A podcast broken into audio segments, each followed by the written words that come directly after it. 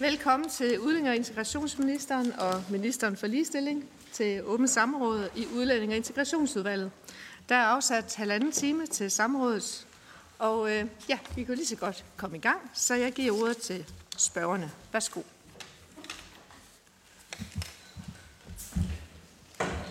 Og det er den indledende motivation nu, ikke?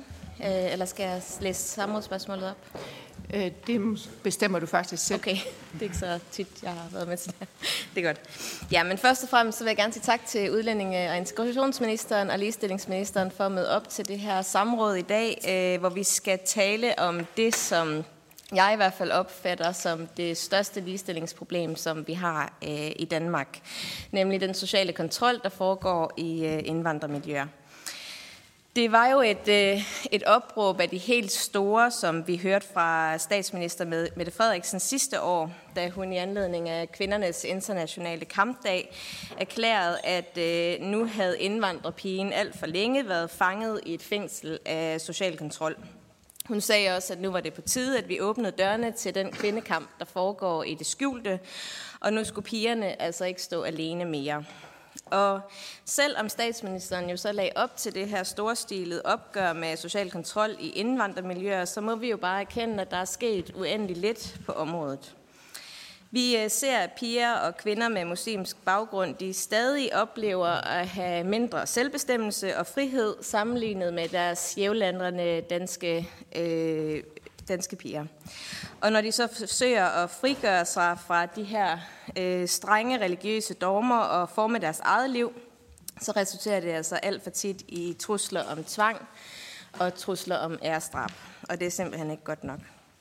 Vi, øh, vi så i Berdenskes afdækning hen over sommeren, at øh, København Kommunes ekspert og akutberedskab i æresrelaterede sager øh, har oplevet enormt mange henvendelser fra etniske kvinder, der frygter at må betale den højeste pris, og det er at øh, simpelthen blive ærestrabt. Øh, og samtidig, hvis man kaster et blik ud på de kvindekrisecentre, der ligger rundt omkring, så ved vi godt, hvem der er derinde. Det er øh, mange, mange kvinder med muslimsk baggrund. Så vi bliver simpelthen nødt til at forholde os til, at der er så mange piger og kvinder, der henvender sig til de danske myndigheder, fordi de simpelthen frygter for deres eget liv. Øhm, det kan ingen kvinder være tjent med. Og derfor så skuffer det mig meget, når man taler om ærstrab, at øh, blandt andet udlændingeministeren i Berlingske for eksempel her øh, hen over sommeren ikke havde nogen øh, svar på, hvordan at vi skulle komme videre med det her. Øh, der var en erkendelse af, at det foregår, men jeg så ikke nogen svar på, hvad der så kommer til at ske. Øh, I Danmarksdemokraterne vil vi gerne øh, have et opgør med det her, og derfor så kigger vi ind i at få lavet en øh, handlingsplan imod social kontrol i indvandrermiljøer. Det er noget, vi lægger op til i forbindelse med vores øh, finanslovsudspil. Og så simpelthen med det formål at få afdækket, hvordan vi kommer social kontrol til livs. Og i den forbindelse kunne vi også godt tænke os at komme til at snakke lidt i dag om øh, øh Kommissionen for den glemte kvindekamp, som jo ikke er blevet genoptaget efter valget.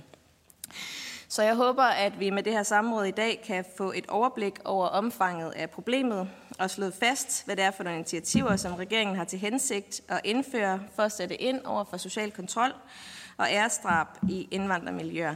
Det er en utrolig vigtig opgave for de to ministre, der er til stede i dag, udlændingeministeren og ligestillingsministeren. Så jeg siger mange tak for ordet, og jeg glæder mig til samrådet.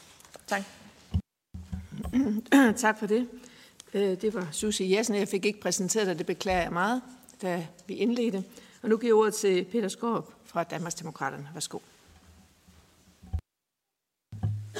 Jo, tak. Øh, jeg havde egentlig regnet med, at der kom nogle svar fra ministeren, men øh, jeg ved ikke, om vi om det er den måde, vi skal... Ja, okay. Jamen, så får ministeren mulighed. Ja, det er jo ikke så tit, at politikere de siger nej til at få ordet, men altså, nu har vi prøvet det allerede. Nå, tak for spørgsmålet her. Jeg har aftalt med ligestillingsministeren, at jeg øh, starter her med at besvare samme spørgsmål, der handler om udlænding- integrationsområdet. Øh, først øh, så vil jeg slå fast, at æresrelateret vold, æresdrab, det er fuldstændig uacceptabelt i enhver henseende. Det er noget, som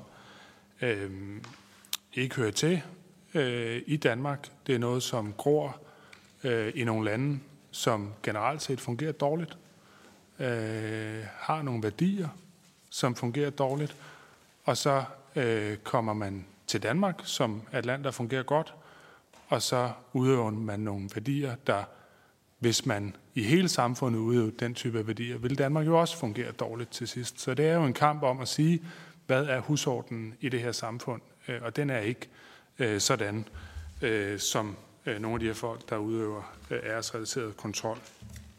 Det er noget, som afgør menneskers skæbne, og det har selvfølgelig råd i nogle religiøse, mørke opfattelser af, øh, hvad øh, for nogle frihedsrettigheder øh, den enkelte person øh, har. Det starter med øh, kontrol. Negativ social kontrol det er kendetegnet ved at være accepteret af en større gruppe, familien, den religiøse gruppe, klanen, det kulturelle netværk, måske en boligområde. Og der er jo ikke, øh, det er jo sjældent, der kun er en, der udøver det. Det er jo tit en gruppe, et kollektiv af ekstreme religiøse miljøer, et korrigerende øh, fællesskab, som går op imod øh, den sekulære kultur, som, som vi har i Danmark. Der er desværre øh, nogle rigtig dystre tal på det her område. 2022 havde sikkerhedskonsulenterne 522 sager om æresrelaterede konflikter, ligesom de var involveret i 41 nye sager om genopdragsrejser og ufrivillige udlandsophold, hvor borgeren befandt sig i udlandet. Det, der hedder RED, øh, rådgivning, modtog i 2022 mere end 2.000 henvendelser, hvor den hyppigste årsag til social kontrol, psykisk vold, trusler, fysisk vold var, øh, det var årsagerne til, øh, at de henvendte sig, øh, ligesom at det, der hedder Red Safe House, altså et krisecenter, der er relateret imod æresrelaterede konflikter. Sidste år modtog mere end 200 henvendelser om fysisk og psykisk vold og trusler fra øh, familie og eller en kærestes familie. På de almindelige kvindekrigscenter ser vi også, at kvinder med indvandrer efterkommer baggrund er klart overrepræsenteret. LGBT plus personer med etnisk minoritetsbaggrund er særligt udsatte. En undersøgelse fra 2022 viste, at 14 procent af nydanske LGBT plus, nu skal jeg for at få den rigtige rækkefølge her, plus personer har oplevet voldstrusler fra deres familie eller families omgangskreds på grund af deres seksuelle orientering eller kønsidentitet. 6 procent har oplevet at blive udsat for fysisk vold. Det hører selvfølgelig ikke hjemme her øh, i Danmark, og vi skal sætte ind over for de selvbestaltede regimer, som bygger på ære, skam og kontrol. Der må ikke have nogen tvivl om, at regeringen prioriterer kampen mod negativ social kontrol og æresrelateret vold højt, og det har det gjort. Det har vi allerede gjort en del ting i forhold til indsatsen med at forebygge og modvirke negativ social kontrol har været et politisk fokusområde for skiftende regeringer, og med støtte fra bredt politisk flertal i Folketinget, for eksempel i 2016, hvor der kom en national handlingsplan til forebyggelse af æresrelaterede konflikter og negativ social kontrol med et bredt katalog af konkrete initiativer. Og i 2021 indgik den tidligere regering sammen med Radikal Venstre, Socialistisk Folkeparti, Enhedslisten Alternativ, udmyndning af finansårsrammen på 40 millioner til en styrkelse af indsatsen mod negativ social kontrol. Der er også gennemført flere vigtige lovændringer på området, f.eks. indført forbud mod religiøse hvilelser af mindreårige, ligesom det er tydeliggjort, at negativ social kontrol kan straffes som psykisk vold. Det nationale team af sikkerhedskonsulenter yder national rådgivning til fagpersoner og borgere om håndtering af sager om æresrelaterede konflikter og trusler om vold og drab. Det er blot et par initiativer af de indsatser, eller par eksempler på de indsatser, som er blevet sat i gang. Vi skal selvfølgelig gøre mere for at forebygge, styr, forebygge og styrke indsatsen mod negativ social kontrol, før den eskalerer til æresrelateret vold og i nogle tilfælde jo også øh, drab. Det er en målsætning, som der er skrevet ind i regeringsgrundlaget, og som det næste skridt etablerer regeringen et nationalt center for indsatser mod negativ social kontrol og æresrelaterede konflikter, Negativ social kontrol kan finde sted hvor som helst, både i hjemmet, bag lukkede døre, i det offentlige rum, selv der, hvor man måske ikke forestiller sig det, i skolegården, på uddannelsesinstitutioner, på arbejdsmarkedet. Og også her, så er der jo øh, øjne, som overvåger en ung kvinde eller en mand, for at være sikker på, at de opfører sig på den måde, som familien og det kulturelle netværk kræver.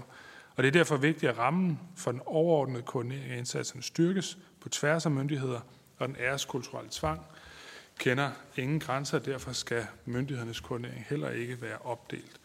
En af de vigtigste opgaver for det nye center bliver derfor at samle tråden og øge vidensgrundlaget og styrke koordineringen på tværs, fordi vi har brug for at samle alt det, der er i den offentlige sektor, som man trækker i samme retning, og centret skal sikre den sammenhængende indsats.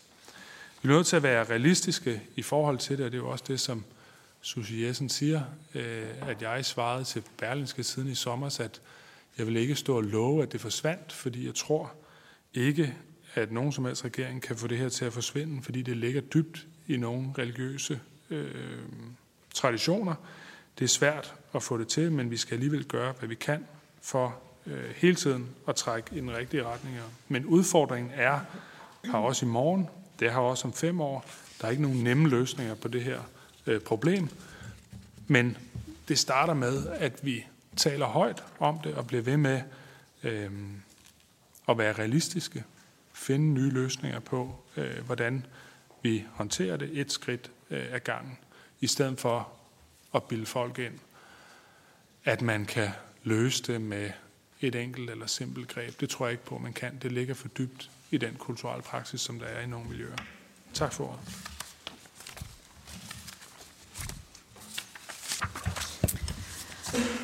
Og øh, så vil jeg supplere det svar, som udlænding- og integrationsministeren allerede har givet om, hvilke initiativer regeringen har til hensigt at indføre for at sætte ind over for social kontrol, trusler om ærestrab og ærestrab i indvandrermiljøer.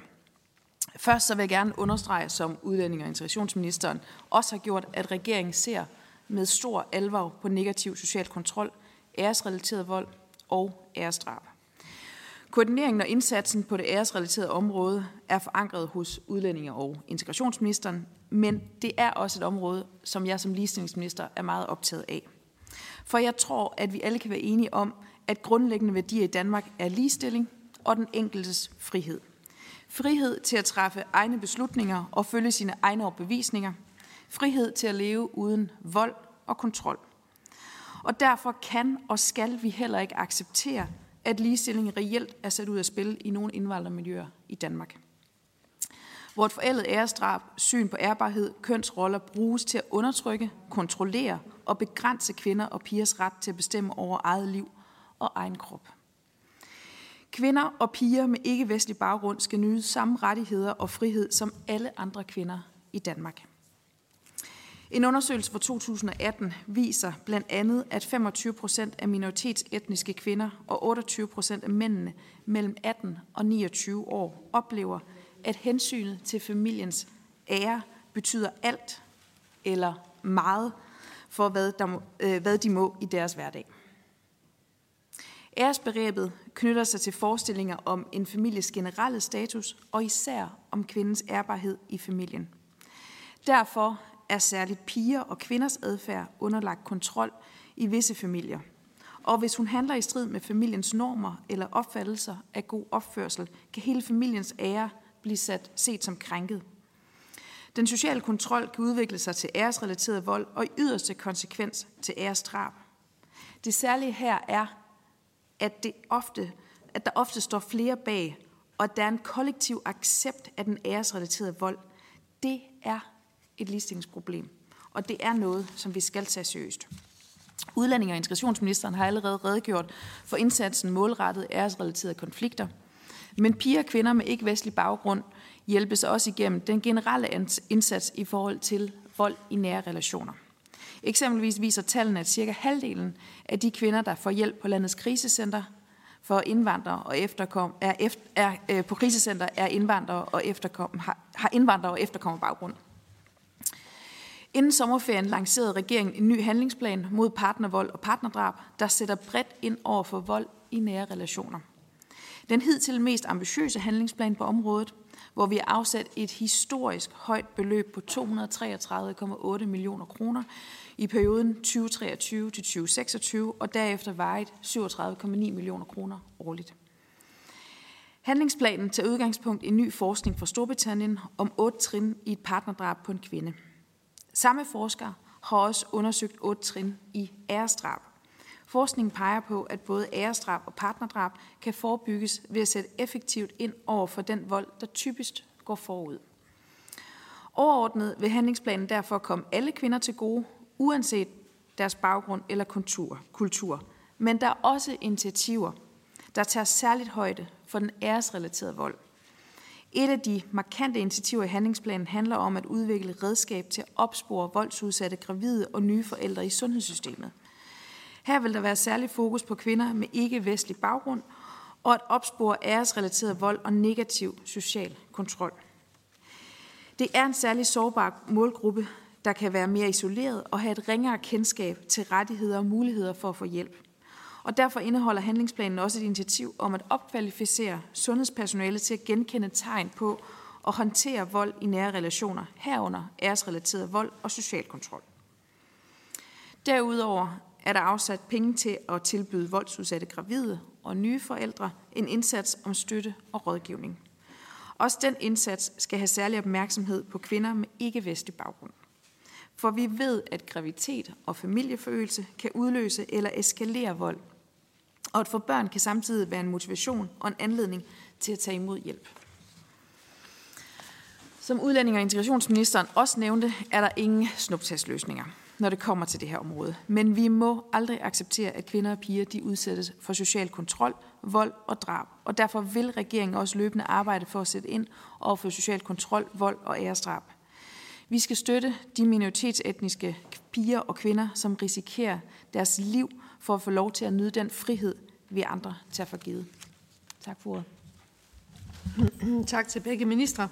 Og inden vi går til spørgerunden, så får spørgerne så mulighed for at stille de første to spørgsmål. Og nu giver jeg ordet til Peter Skål. Beklager fejlen før. Ja, og, og mange tak for besvarelserne fra de to ministre.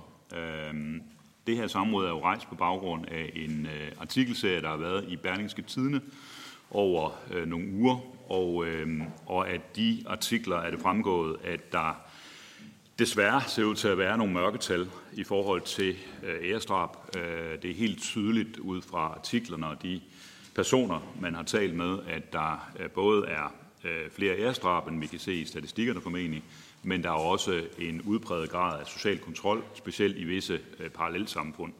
Og der kunne jeg godt tænke mig at spørge øh, de to ministre, øh, udlænding- og integrationsministeren og ligestillingsministeren, hvordan forholder man sig til, at, øh, at problemet med social kontrol og æresdrab har fået lov til at vokse i, i Danmark, øh, uden at der er gjort nok til at øh, få det bremset? Øh, og jeg kunne også godt tænke mig lige at høre i forhold til det, som en øh, forsvarsadvokat, Philip Møller, siger, jeg citerer lige her.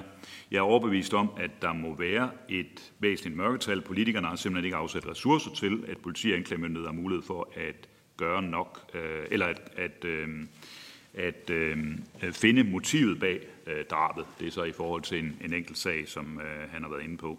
Jeg kunne godt tænke mig også det at høre, øh, hvordan forholder de to ministre sig til, at øh, der formentlig er et markant mørketal for æresdrab i Danmark.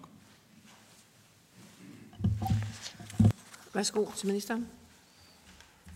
Jeg starter Ja, Nå, men, øh, først, øh, ja, øh, jamen det er jeg ikke i tvivl om, at der er. Altså, øh, hvis man ringer rundt og spørger, øh, har du øh, udøvet streng social kontrol over for dine børn, så er der nok ikke så mange, der starter med at sige ja, trods alt. Så, så der er jo, altså det svarer jo til sort arbejde i Vestjylland. Altså det, der er jo en eller anden, and det, altså det eksisterer jo nok mere, end hvad folk nødvendigvis har lyst til at indrømme. Hvad siger du? ja, ja. Men altså, I forstår godt, hvad jeg mener. Nu er det ikke for at sammenligne på den måde. Jeg ved, det er en alvorlig sag. Det er en alvorlig sag, og det, var ikke, øh, det er ikke for at lave sjov med noget. Det var bare for at sige, at selvfølgelig, når man spørger, om folk gør noget, som, som de sandsynligvis godt ved er forkert, så øh, vil de fleste jo øh, sige nej. Og derfor er der øh, en mørketal. Det, at vi begynder mere aktivt at opsøge det, gør selvfølgelig, at der kommer flere sager frem. Men jeg er ikke nødvendigvis sikker på, at det betyder, at der er flere sager i det hele taget. Altså, det, det ved vi jo ikke uh, alene på grund af mørketallet. Men at vi nu uh, har taget flere initiativer, ikke for mig at se nok, men i hvert fald noget, der gør, at vi får et bedre overblik over, hvor mange sager uh, der er. Det gør jo også, at vi, uh, at vi har bedre fat i forhold til uh, at se, hvad der er af problemer. Og hvis, hvis, altså, hvis jeg skulle svare på, hvad der er den bedste vej til at undgå, at vi får mange flere af de her sager, så er det først og fremmest for mig at have styr på, hvem der kommer til landet. Altså, det siger jo sig selv, at hvis der kommer, lad os nu bare sige, 50.000 fra Tunesien eller noget andet, så vil der være sandsynligvis mange flere af de her sager, øh, som opstår, fordi folk, der kommer fra bestemte lande, har også en kultur, hvor man har det her ideal om kvinders øh, omgang i, med, med, med samfundet og andre mennesker. Så derfor så er det for mig at se den måde, vi først og fremmest håndterer det, det er ved at sørge for, at dem, der er her, som har bragt den kultur med sig, bliver integreret i Danmark. Sørge for at tilvende folk til de grundlæggende principper, som der er i vores samfund, hvor ligestilling er et meget vigtigt et. Og at vi sørger for, at der ikke kommer flere til landet, som har de værdier, end hvad vi kan håndtere. Og det mener jeg i al beskedenhed, at denne regering lykkes med. Øh, vi har meget lave asyltal. Vi har flere og flere, der bliver repatrieret hver år. Øh, vi har generelt få, der kommer til landet øh, udefra, øh, som, som bærer de her værdier med sig. Og derfor mener jeg også, at det er den vigtigste opgave i forhold til at sikre, at vi ikke får en meget større andel af, af problemer med æresrelateret vold. Tak for det. Og ligestillingsministeren? Æresrelateret vold og æresdrab er en kæmpe udfordring. Det er en kæmpe ligestillingsudfordring, og det er selvfølgelig vigtigt, at vi får sat ind over for æresdrab og gør, hvad vi kan. Øh, og derfor er jeg også glad for, at den handlingsplan, vi lancerede før sommer, øh, har en række initiativer øh, for netop at sætte ind på det her område her, og også det nationale center, der, der laves på området. I forhold til registrering af, af æresdrab, så ligger det på Justitsministeriets område, øh, og derfor henviser jeg også til Justitsministeriet vedrørende registrering af, af ærestrap. Men Justitsministeriet har oplyst, at de har taget mange vigtige skridt for netop at sætte ind over for de her æresrelaterede forbrydelser. Og derudover er der også etableret specialiserede teams i alle politikredse, øh, netop for at, for at, øh, for at systematisere øh, og fremsøge øh, sager vedrørende æresrelaterede forbrydelser. Tak til ministerne. Så øh, giver vi ordet til anden samrådsspørger, Susie Jessen. Værsgo. Tak, og, øh, og tak for jeres, øh, jeres svar. Jeg har nogle... Øh, ja, altså udlændingeministeren starter jo med at, at komme med en gennemgang af, hvad der er, der er foregået på området. Helt tilbage fra 2016 bliver der nævnt lidt, der bliver også nævnt lidt fra 2021, og så, udle- øh, så nævner ligestillingsministeren den her handlingsplan, mod øh, partnervold og, og partnerdrab. Og der mener jeg bare, det er vigtigt at sige, lige i forhold til den her handlingsplan mod partnervold og partnerdrab, det er jo en overordnet handlingsplan på en måde. Jeg ved, der er nogle specifikke nedslag i forhold til netop de her grupper, men der mener jeg bare, at de her grupper har nogle så andre problemstillinger inde en almindelig partnervold og partnerdrab. Og det er jo også noget af det her, som skal afdækker i deres, øh, deres serie med, at der kan være nogle mørketal i forhold til æresdrab, som bliver, øh, altså bliver sat i bås som, øh, som partnerdrab. Og der mener jeg bare, at der er nogle øh, religiøse strukturer, der er nogle, nogle kulturer fra andre lande, og det handler også om, at de her kvinder, de bryder jo ikke kun væk fra en partner, der har gjort dem ondt, de bryder væk fra nogle strukturer og nogle miljøer, hvor det er hele deres, altså det er jo hele deres liv, øh, hvor de bliver holdt, holdt i fangenskab. Og derfor så mener jeg netop, at det er så vigtigt, at man kigger specifikt på det her område og få lavet nogle egentlige handlingsplaner, der dykker ned i, hvordan vi kan løse udfordringerne for de her kvinder. Og det øh, får mig så til at stille det spørgsmål, som jeg efterhånden har stillet et par gange til, til udlændingeministeren især, øh, omkring Kommissionen for den glemte kvindekamp. Fordi nu kan vi jo se, at den øh, ikke er blevet genoptaget. Det har vi fået bekræftet nu, at den stadig ligger i skuffen. Det var egentlig et, øh, en, et redskab til at sikre, at vi kunne komme hele vejen rundt omkring den her problemstilling. Vi kunne undersøge, hvad er det for nogle ting, der gør, at øh, de her kvinder de er så udsat for social kontrol. De var kommet med ni delanbefalinger og var på vej videre med deres arbejde, men nu er arbejdet blevet stoppet. Moderaternes øh, udlændingeordfører Mohamed Rona har sagt, at det i hvert fald ikke er dem, der forhindrer, at den her bliver sat i gang igen. Nu er vi så heldige, at vi har to ministre her fra Venstre og Socialdemokratiet. Jeg kunne rigtig godt tænke mig at høre, om man ikke har tænkt sig at sætte gang i den kommission igen, så det er, at vi kan få dykket ned i, hvad det er, vi kan gøre for at komme social kontrol til livs i Danmark. Tak.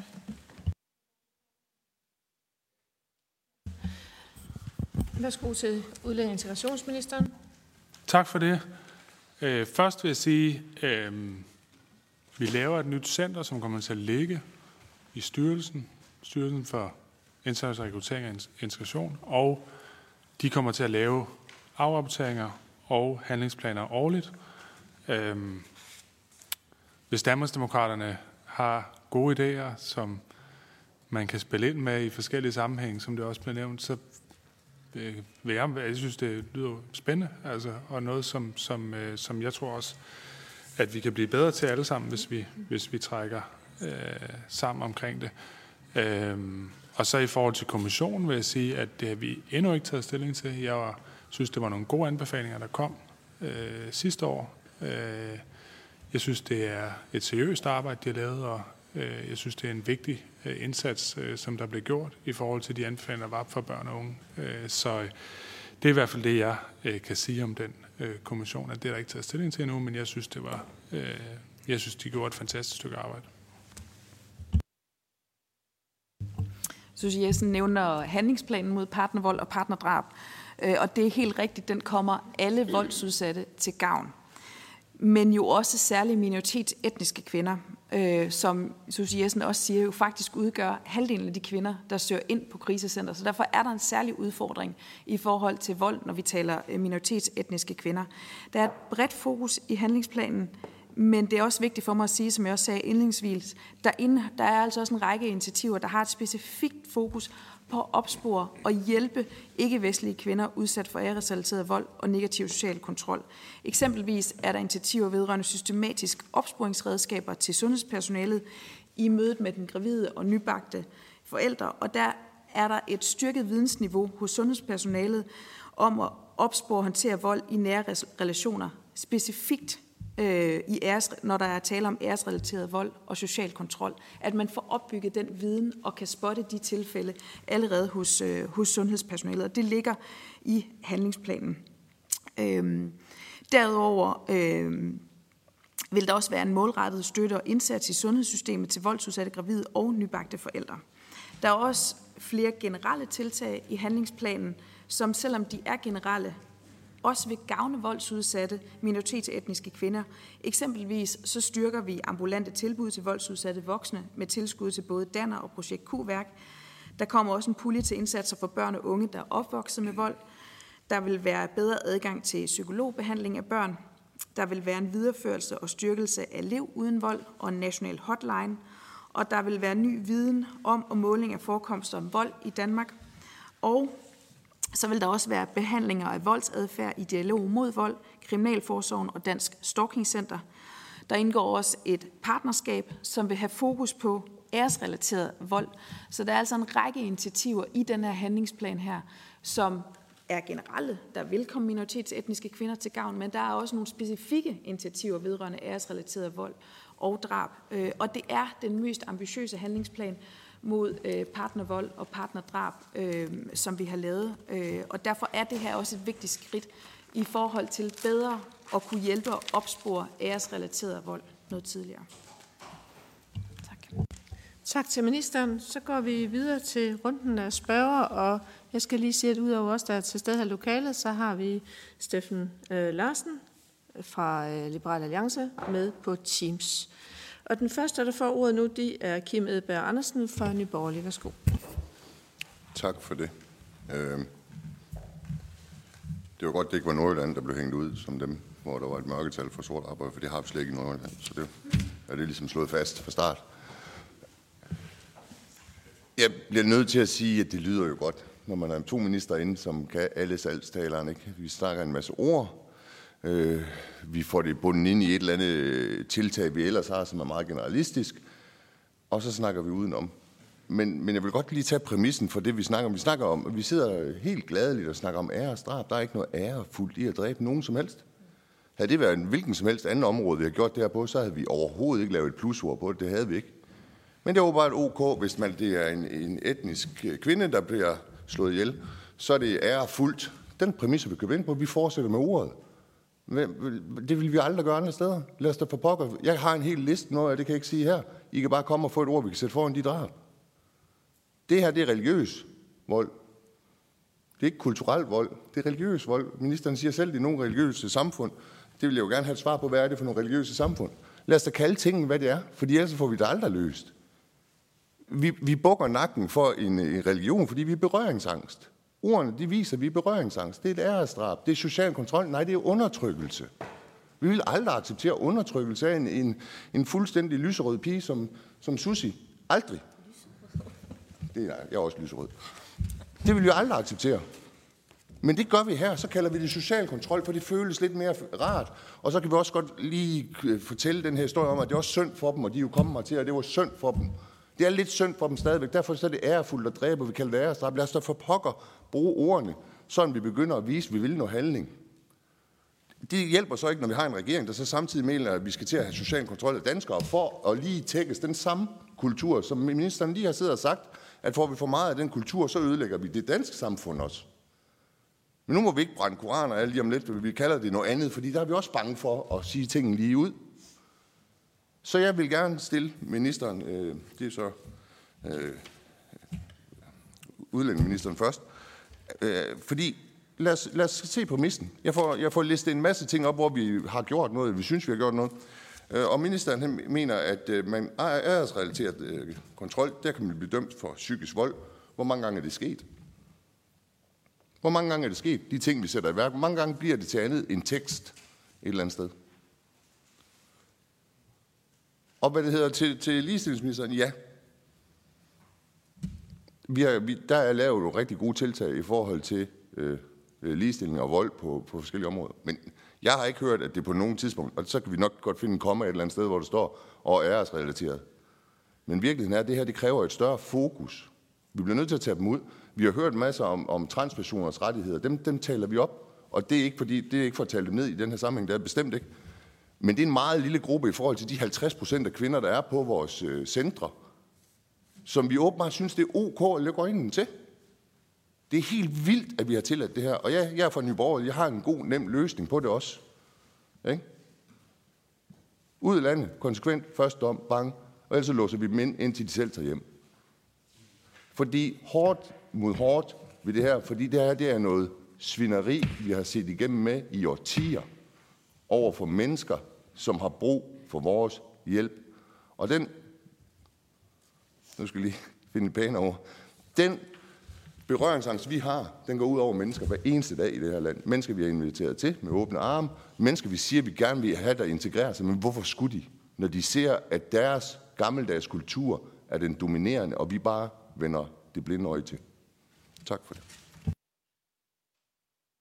Øh, jeg hørte ikke lige et spørgsmål. Nå, det var et spørgsmål. Nå, det var godt. Godt, det var godt. Jamen, så skynder vi os at sætte ministeren i gang med at svare. Der var også spørgsmål. øhm, altså, jeg er simpelthen ikke enig i det, der bliver sagt om, at vi snakker udenom. Jeg siger det konkret, sådan som det er. Hvad skyldes det her? Hvad er det for nogle værdier, folk kommer med, der er problematiske? Hvad er den eneste langsigtede løsning på at undgå, at det her det bliver større? Det er at sikre, at vi har styr på, hvor mange der kommer til landet. Det er ikke at snakke udenom, det er at sige præcist, hvor problemet starter og slutter. Det tror jeg sådan set også, at nye borgerlige er enige i, hvis man øh, spørger med et ærligt øh, øjeblik. Øh, jeg synes ikke, det føles særlig rart. Jeg synes, det er øh, et stort problem, og jeg tror, at der er mange, der kan huske den første sag, som var på det område, som, som var øh, hjemme i Vestjylland i Slagelse, hvor at, øh, øh, en kvinde blev skudt på banegårdspladsen, eller stået ned, eller hvad hun blev, men i hvert fald slået ihjel, øh, og, og efterfølgende var en dom for det. Øh, og siden da har det jo været noget, øh, som folk har været klar over i det her samfund. Øh, og det synes jeg ikke, øh, der er noget rart eller behageligt ved. Der blev spurgt til øh, konkret, øh, hvad er det for en religion, det drejer sig om. Øh, og der kan man jo sige, når nu landene er øh, der, hvor folk kommer fra, man har problemer med det, det er Irak, Afghanistan, Tyrkiet, Libanon, Somalia, Pakistan. Så kan man jo i hvert fald sige med undtagelse af Libanon måske, at resten af landene, det er lande, hvor den alt overvejende del af befolkningen øh, er muslimer. Og det er den religion, som i Danmark udgør øh, problem med øh, social kontrol, æresrelateret vold, hvad man vil kalde det. Jeg er sådan set ligeglad, hvad man kalder det. Vi kan sagtens finde på et andet ord. Jeg synes ikke, det er det, der er det vigtige. Det centrale er, hvad der, er, der foregår. Jeg afviser heller ikke, at der for andre religioner i andre lande kan være problemer med den her type af kontrol. Det er der, der garanteret også øh, mange andre steder, hvor der er. Men her, hvor vi er, øh, der er det altså det her, der er problemet. Og det er folk, der kommer fra lande, som er øh, primært muslimsdominerede. Det betyder ikke, at der ikke er indvandrergrupper i Danmark, som kommer fra muslimsdominerede lande, som sagtens skal finde ud af at opføre sig ordentligt, og som slet ikke indgår i den her type af relationer. Det er der jo sådan set også øh, Øh, masser af eksempler på, at lande, øh, folk der er baggrund i lande, der er muslimske, men som ikke udøver den her form for kontrol.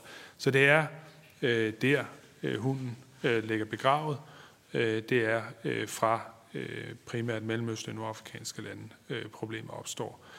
Og øh, jeg har ikke tallene for, hvor mange der er dømt for psykisk vold. Det er jo en relativt ny øh, paragraf. Øh, men jeg er sikker på, øh, at vi kan svare på det øh, i et skriftligt spørgsmål. Tak til ministeren. Jeg kan se, at ligestillingsministeren også gerne vil svare. Værsgo. Ja. ja, tak for spørgsmål. Øh, og først tak til Kim Edberg for refleksionerne omkring begrebet ærestrab. Om der er noget positivt i det. Øh, og det synes jeg faktisk er nogle interessante refleksioner at have. Øh, jeg kan i hvert fald sige, at jeg ser intet positivt i det og tager kraftigt afstand fra ærestrab. Der er intet positivt at sige om det. Det er et dybt forældet menneskesyn. Det er et menneskesyn, hvor kvinder er mindre værd end mænd, hvor man skal beskytte kvindens ære. Øh, vi kan sagtens kalde det noget andet, men det er i hvert fald, hvor kvinden er mindre værd, udsættes for vold og negativ social kontrol. Øh, vi har jo haft lignende problematik med, med øh, vold i nære relationer, partnervold generelt, hvor vi tidligere kaldte det husbetakler, øh, eller vi kaldte det en familietragedie. Jeg kan huske tilbage på mit eget jurastudie, der fik man også en ægtefælde rabat, øh, men talte om det på en anden måde. Nu har vi heldigvis ændret retorikken, hvor det, at der bliver begået vold i hjemmet, det er ikke længere bare husbetakler eller familietragedier. Og det betyder noget, hvordan vi taler om tingene. Og der er intet positivt at sige om ærestrap. Det vil jeg gerne slå helt fast. Det er et forældet menneskesyn, og det skal vi naturligvis øh, gøre op med. Øh, og derfor er jeg også åben over for, at, om vi kan styrke øh, viden på det her område her.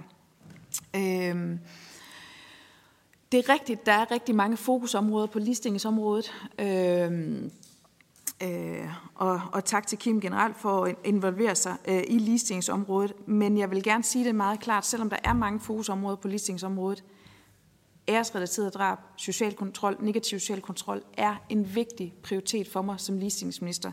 Øhm, og, og, og derfor har vi også sat ind med initiativer på området. Eksempelvis handlingsplanen, som jeg også redegjorde for, for før, har nogle generelle initiativer, der styrker området, men også har nogle specifikke initiativer, der sætter ind over for æresrelateret vold. Derudover er der indførelsen af arbejdspligten, 37 øh, timer, som også hjælper på området. Vi skal ikke acceptere, at der er nogle særlige minoritetsetniske kvinder, der ikke er i arbejde, og det nationale center, som øh, udlænding- og integrationsministeren også har redegjort for. Tak for det. Så giver jeg ordet til Mikkel Bjørn fra Dansk Folkeparti, og bagefter er det Kim Edberg Andersen fra Nye Borgerlige. Vi tager lige to spørgsmål. Værsgo. Tak for det. Øhm, Øhm, udlændinge- og integrationsministeren taler om det her med, at øh, det er nok naivt at forestille sig, at vi skulle, øh, no, eller nogen regering skulle kunne komme den her øh, sociale kontrol øh, til livs, fordi det er så rodfæstet øh, dyb en religiøs praksis i nogle kulturer, at, at, at det, det, vil være, det vil være tilnærmelsesvis umuligt at sådan helt udslette det. Øh, det, det jeg så er nysgerrig på, fordi ministeren siger, at øh, jamen det, der så er centralt i den henseende, det er, at vi har styr på antallet, der kommer hertil. Øhm, og det er jo der, hvor, hvor kæden så hopper en lille smule af for mig, fordi at det har vi jo ikke. Altså står der øh, 10.000 øh, flygtninge i morgen ved Danmarks grænse fra Afghanistan, Marokko, Syrien, øh, nogle af de lande, vi får mange asylansøgere fra, jamen så har de jo øh, formentlig alle sammen kommissionskrav på asyl i Danmark. Øhm, og derfor så har vi jo ikke styr på, hvem der kommer hertil. Så længe vi insisterer på et øh, internationalt regelbaseret system, som øh, ministerne øh, gentager øh, mange gange, jamen så har vi jo ikke styr på, hvem der kommer hertil, for vi har ikke ret til at afvise folk, der har konventionskrav på asyl i Danmark. Og der kommer stadig mange tusind hver eneste år, plus familiesamføringer og meget andet. Altså, vil ministeren ikke kommentere på, hvordan er det, han mener? Jeg ved godt, man har gjort nogle ting for at inddæmme antallet, der kommer hertil. Det har øh, delvis virket, der kommer færre til Danmark, end der kommer til andre lande. Men vi har jo ikke i Danmark fuld kontrol over, hvor mange mennesker, der kommer hertil. For vi kan ikke afvise folk, der har konventionskrav på asyl i Danmark. Vil ministeren ikke bekræfte det forhold? Så giver jeg ordet til Kim Edberg Andersen. Værsgo. Tak. Og det kommer faktisk til at følge lidt i, øh, i forlængelse af det. Øhm, fordi jo, det er jo det er et kæmpe problem, minister, øh, med tilgangen. Og ja, der kommer ikke så mange hertil. Men, men den helt store problemstilling, det er, at vi sender ganske, ganske få hjem. Ikke? Mm. Der kommer hele tiden lidt flere til. Hvis, at, øh, hvis at det danske samfund det havde været glas, så var det begyndt at løbe ud over bordet for lang tid siden. Ikke? Og vi, find, vi har ikke en håndvask, vi lige hælder det overskydende øh, ud. Vi har ingenting, vi gør ingenting, vi sender dem øh, på Kærshovedgård, og når de så er øh, de udlændinge, der skal hjem, og når de ikke vil tage hjem derfra, men begår kriminalitet, så i stedet for at, at, at, at vokse et sæt, og så være stand og stå på vores kultur og vores værdier, så køber vi folks ejendom omkring, fordi de ikke skal være belemret med de her kriminelle, som vi ikke som samfund har tænkt os at sige, enten så ryger I ud, eller så bliver I herinde. Og vi kan jo sagtens holde dem lukket ind. Sagtens. Det gør selvfølgelig, at når man så skal til EU, eller hvis man har en eller anden drøm om at komme ud internationalt, så kan det nok få et hak i lakken, at man, man rent faktisk står på sin, øh, sin ret herhjemme. Det kunne det jo nok godt. Men virkeligheden er, der, vi bliver jo ikke smidt ud af EU, fordi vi låser dem ind. Vel, minister? Vel? Vi kan jo bryde, vi kan jo, vi, der er jo lande, der bryder konventioner hver eneste dag. Ikke? Og så får de et slag over fingeren. Så selvfølgelig kan vi låse dem ind, hvis, ikke, hvis de er udvist. Fordi vi skal lige huske, det, det der, som er finbladet for ministeren ofte, og ikke kun den her minister, men mange minister, det er jo dybest set, at de har jo afsonet deres straf. Vi glemmer bare, at mange af dem er blevet idømt udvisning samtidig med. Så det har de jo ikke, før de er ude. Men det glemmer vi. Så, så, men, men spørgsmålet til ministeren, det var en erkendelse af tilgang, og det, øh, jeg, jeg giver modsat øh, Dansk Folkeparti selvfølgelig, at jo, tallet er blevet bedre nu. Jeg deler Dansk Folkepartis øh, bekymring om, at det er nok bare et spørgsmål om, fordi der ikke har været så mange med grænsen endnu. Fordi jeg er enig i, at jeg vil gerne se ministeren være den, der lukker den dernede, øh, øh, hvis han kan, når man er så glad for konventioner. Sko til ministeren. Altså først vil jeg bare sige, jeg siger ikke, at det er umuligt, hvis man altså bruger Mikkel Bjørns udtryk, umuligt at udslette øh, denne her tendens. Altså det siger jeg ikke, det Jeg siger bare, at det tager utrolig lang tid. Fordi kulturelle vaner, normer, indgroet gennem mange slægtsled, øh, det tager tid at forandre. Altså, så, så bare for, at, at det ikke lyder som om, jeg siger, at det kan man aldrig ændre. Det, jeg siger, det er, jeg vil, altså, jeg vil forgøjle folk noget, hvis jeg sagde, nu laver vi et center, nu sætter vi nogle penge af, nu gør vi sådan og sådan og sådan, og så om fem år, så er det her problem løst. Det tror jeg ikke på. Men det kan blive mindre, end det er i dag, og det synes jeg er det væsentlige som politiker, det er at sige, hvordan kan vi gøre det på en måde, så det bliver bedre, hvor man får mere af det frem i lyset, sådan så vi ved, hvad det drejer sig om. Øh, men, men bare for, at det, ikke, at, at det ikke stod tilbage, at jeg har sagt, at man ikke kan udslette det, det, det, øh, det mener jeg godt, man kan. Det, det er bare en meget langsigtet opgave, fordi det er enormt svært, øh, når, når kulturerne kan være så forskellige, som, som de er på det her område. Og så vil jeg sige i forhold til det med antallet, og nu ved jeg godt, at særligt øh, Dansk Folkeparti's ordfører brød sig ikke om, at jeg snakker om fortiden, men jeg synes alligevel, det er svært at undgå at snakke om fortiden. Der har aldrig været bedre styr på antallet, der kommer til Danmark i de 40 år, vi har haft en udlændingelov. Aldrig. Vi får samlet set cirka 2-2.500 asylansøgere, en tredjedel af dem får asyl, cirka 6, 7, 800. Vi sender 400-500 mennesker hjem på repatriering. Vi har aldrig haft bedre tal. Aldrig. Og så kan man godt sige, både fra Edberg og øh, Sørensen, at øh, øh, lige om lidt kommer der, lige om lidt kommer der. Altså, i Tyskland er der jo 100.000 vis. De, de, altså, de kunne da, altså, hvis de ville til Danmark, så kunne de da bare komme til Danmark. De kan da sætte sig ind i toget eller trav. Altså, men det gør de ikke. Hvorfor gør de ikke det? Fordi vi har styr på det. Fordi hvis man ikke har lovlig ophold i Danmark, så ryger man på Kærsudgård. Og fra Kærsudgård, så ryger man hjem. Det er kun Iran, som vi reelt ikke formår at sende folk hjem til. De fleste lande i verden formår vi at sende folk tilbage til. Modsat næsten alle andre lande i EU. Nu siger Kim Edberg, får hak i lakken på vej til EU.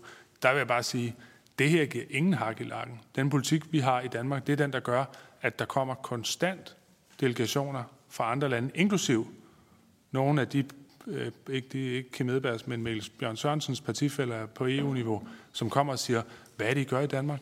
Hvordan lykkes I med at få sendt så mange hjem? Hvordan kan, I, hvordan, hvordan kan det være der i Danmark kun, at der nu er under 500 mennesker i Danmark, som stadig er i landet, men som ikke har lovlig ophold? I Tyskland er det 300.000. Det er under 500, det laveste tal nogensinde. På Kærsudgård, ja, der bor stadig 200-300 mennesker på Kærsudgård. Ja, der er stadig problemer med mange, der ikke vil rejse hjem, selvom de skal. Men sammenlignet med alle andre europæiske lande, så har vi grundlæggende styr på det. Og når vi sidder i Danmark og diskuterer, hvor kan vi få inspiration til vores ældrepolitik, så tager man måske til Holland eller noget andet. Hvis man diskuterer, hvordan kan vi diskutere øh, hjemløshed, så tager man til Finland, for det de lykkes med. Alle andre steder i Europa, når de siger, hvordan kan vi få inspiration til, hvordan man sender folk hjem, Hvor tager de hen? Danmark. Så kommer de. Jeg har taget imod, det første år, jeg sad som minister, tog imod 46 udenlandske delegationer, som kommer til Danmark og siger, hvordan er det, I lykkes med det? Folk fra Frankrig, Tyskland, Østrig, Holland, Belgien, Sverige, Norge. Det er bare for at sige, vi er totalt i toppen af EU på det her område. Jeg er med på selvfølgelig, at hvis man spørger øh, Kim Edberg og, og Sørensen, så vil man hellere have, at der var nul, og at folk blev udvist, hvis de kørte over for rødt og så videre. Alt det der. Var det ikke første forbrydelse?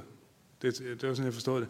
Altså, fair nok, men hvis vi skal sammenligne, hvis vi skal kigge på det store perspektiv, også sammenligne med det, som jeg ved, at hr. Sørensen ikke vil have at snakke om, som er fortiden, dengang Dansk Folkeparti virkelig havde magt i dansk politik, hvor det jo væltede ind med folk sammenlignet med nu. Altså hvor der kom, øh, nu kan jeg ikke huske de præcise tal, men, men jeg husker det i hvert fald 2016, hvor man havde utrolig stor indflydelse, hvor øh, også Danmarksdemokraternes nuværende formand sad som minister. Det var altså nogle helt andre tal, end dem vi gør med nu. Så for at svare på spørgsmålet, så siger jeg, øh, vi har styr på, hvor mange der kommer. Det kan man se på de tal, øh, som der er. Tak til ministeren. Den næste to, vi har på listen, det er Susie Jessen og Peter Skåb. Værsgo til Susie Jessen. Værsgo. Tak for det. Øhm, jamen, jeg ved, drengene her, de, øh, de kører jo også det her med, med hjemsendelser og asyltaler. Nu blev jeg kaldt en pige før, så jeg må gerne, selvom jeg er snart 40. Det er okay, Kim. Du får mig til at føle mig ung. Øh, men øh, jeg, jeg vil egentlig gerne lige prøve at holde fokus på det, som det her samråd handler om, og det er jo social kontrol i indvandrermiljøer nu. Og der er rigtig, rigtig, selvfølgelig har det noget at gøre med antallet, der kommer hertil, men det er bare vigtigt, at vi tager fat nu og prøver på at få løst de problemer, der er i Danmark lige her, lige nu. Og øh, øh ministeren taler jo lidt om, hvad det er, at der er sket, og så taler ministeren om et center, også som man, øh, man, man arbejder på, men jeg kunne godt tænke mig, at ministeren også lige øh, inden, øh, giver os et indblik i, hvad regeringen har tænkt sig fremadrettet, specifikt i forhold til det her. Og nu vender jeg lige tilbage til Kommissionen for den glemte kvindekamp igen, fordi jeg synes ikke rigtig, at jeg får svar på, hvorfor den stadig ligger der. Jeg, der er lang, der er gået rigtig lang tid siden valget nu. Øhm, der er ikke sket noget endnu. Den ligger stadig i skuffen. Der er ikke nogen, der vil fortælle, hvorfor den stadig ligger i skuffen. Det virker som om hele regeringen er enige i, at den er vigtig. Og så undrer det mig virkelig bare, at den, øh, den ikke er blevet genoptaget. Jeg ser også fra medlemmerne selv, de vil gerne i gang igen. Øh, og det her det er bare et rigtig godt redskab til at komme rundt om de her problemstillinger, så jeg vil bare rigtig gerne have, at, øh, at man kunne få et ordentligt og konkret svar på nu, om regeringen så agter at sætte gang i den her inden alt for længe, eller tage til initiativ til en drøftelse i regeringen, når man vil sætte gang i kommissionen igen. Og så vil jeg egentlig også bare helt kort og konkret gerne have bekræftet fra ligestillingsministeren, at det her det er det største ligestillingsproblem, vi har i Danmark. Bare ja eller nej. Tak. Tak for det. Så giver jeg ordet videre til Peter Skorp. Ja, øh, og tak for, for svarene igen. Øh, et af de forslag, der kom fra kommissionen, mens, mens kommissionen stadigvæk øh, fik lov til at, at leve, øh, jeg, er selvfølgelig spændt på at høre svarene på, på øh, Susie Jessens spørgsmål her, hvornår der sker noget med den.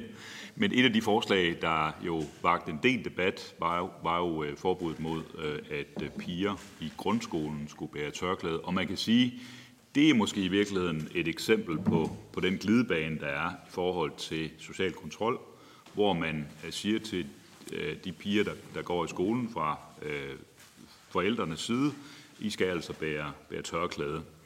Det forslag fremsatte øh, Danmarksdemokraterne så faktisk her i foråret. Vi havde en debat i Folketinget. Regeringen ville ikke støtte det. Regeringen var imod, øh, og det galt vel alle tre partier. Vi hørte ikke, der var nogen forskel i hvert fald mellem de forskellige ordførers holdninger til det her. Færre nok, man ikke vil støtte det, men øh, det er dog alligevel mærkeligt, at man nedsætter en kommission øh, fra den socialdemokratiske regerings side, der kommer med et, et, et vigtigt øh, forslag, som man så ikke vil løfte. Øh, og derfor kunne jeg godt tænke mig at høre, om, om det er noget, regeringen vil arbejde videre med på nogen måde. Og er regeringen enig i, at det faktisk måske er forløberen, er starten på glidebanen i retning af netop den her sociale kontrol, der udøves, hvor man vil bestemme på forældrenes side, at øh, piger i grundskolen skal bære tørklæde? Der var spørgsmål til begge ministre, men øh, vi lader udlænding og integrationsministeren starte. Værsgo. Tak for det. Øh, jeg kan sige til Susie Jessen, at øh, jeg kan ikke give svaret på, øh, om den kommer i gang igen, eller hvornår. Det prøvede jeg at svare på i det første svar, men som I siger, så er det en diskussion, vi har. Jeg synes, det var nogle gode anbefalinger. Jeg har kæmpe respekt for de kvinder og mænd, som sidder i den kommission. Jeg synes, det er nogen, som virkelig har stillet sig ud på planken og taget nogle diskussioner om det her problem, og også draget nogle ting frem i lyset, som øh, var inde i det mørke, og det synes jeg, ja, det, det må jeg bare sige, det er stor respekt for, øh, det arbejde, de laver, øh, og jeg har stor respekt for det, som kommissionen har lavet, men vi har ikke truffet den beslutning øh, i regeringen endnu. Og øh, jeg nu ved jeg ikke, hvad spørgsmålet var for Skåb egentlig. Nu, det kan være, Skåb gentage. Nej, undskyld, det må du Det var ikke, jo, undskyld, Nå. jeg glemte. Ja, det svedte ud. Du må endelig sige det, Peter. Jeg skal bare være sikker på, at jeg forstår det. Jamen, det, jamen, det var simpelthen... Øh, det var jo simpelthen om ikke det forslag, der kom fra kommissionen, Nå, ja, okay, om et, et forbud mod at bære tørklæde i, i grundskolen for piger, faktisk ville være et, et forslag, man kunne tage, uh, initiativ, man kunne tage, for netop at stoppe glidebanen i retning af social kontrol i visse familier. Jo, altså det var jo den argumentation, der lå bag det, og nu, vi, vi har jo haft diskussionen også tidligere i Folketingssalen, og også til samrådet, tror jeg endda, vi har, vi har haft øh, øh, mulighed for også at diskutere det. Det, som var konklusionen på det arbejde, var jo, at juridisk er der en forskel på Frankrig, som er det land, som man kigger på, når man siger, hvor man lykkes med at lave den her type af, af forbud og, og ændring. Øh, der har man grundlovsmæssigt et helt andet udgangspunkt for at kunne lave den type af indgreb. Øh, og det var det, der gjorde, for os i hvert fald, som, som jeg husker den diskussion, at vi ikke øh, som regering øh, kunne gå ind på, på det forslag, selvom at, at jeg synes, at det var et modigt forslag, altså, som havde noget for sig. Øh, men jeg synes også, de andre otte forslag er gode, og jeg synes sådan set også, at noget af det, som, som vi laver nu med det her center, er jo også med inspiration øh, fra, fra nogle af de anbefalinger, der lå til på kommunal niveau, øh, at lave en større tværgående koordination i forhold til, til social kontrol. Så jeg synes, uanset om man på den ene af de ni anbefalinger ikke øh, var enige, så synes jeg sagtens, man alligevel kan arbejde videre med, med, med nogle af de otte andre. Tak for det. Ligestillingsministeren. Tak for det. Først til uh, Susie Jessen, som dels spørger ind til, hvad vi vil gøre fremadrettet i forhold til social kontrol i indvandrermiljøer. Ja, dels så vil vi jo udmynde den handlingsplan, som øh, vi aftalte før sommerferien, som har en række generelle initiativer og specifikke initiativer, som kommer til at have en betydning for æresrelateret vold i indvandrermiljøer. Derudover er der arbejdspligten. Vi ved, at 40 procent af de kvinder, som har været på kontanthjælp i mere end 10 år, ja, de har ikke vestlig baggrund. Øh, og det er vigtigt at få de kvinder ud på arbejdsmarkedet, lære de danske værdier, de danske normer, øh, så vi får gjort op med den her, øh, med den her kultur, øh, hvor øh, social kontrol er acceptabelt. Så spørger Susie Jessen også til, øh, eller beder mig om øh, at svare på, om øh, æresvold, æresdrab, negativ social kontrol er den vigtigste ligestillingsudfordring på mit område.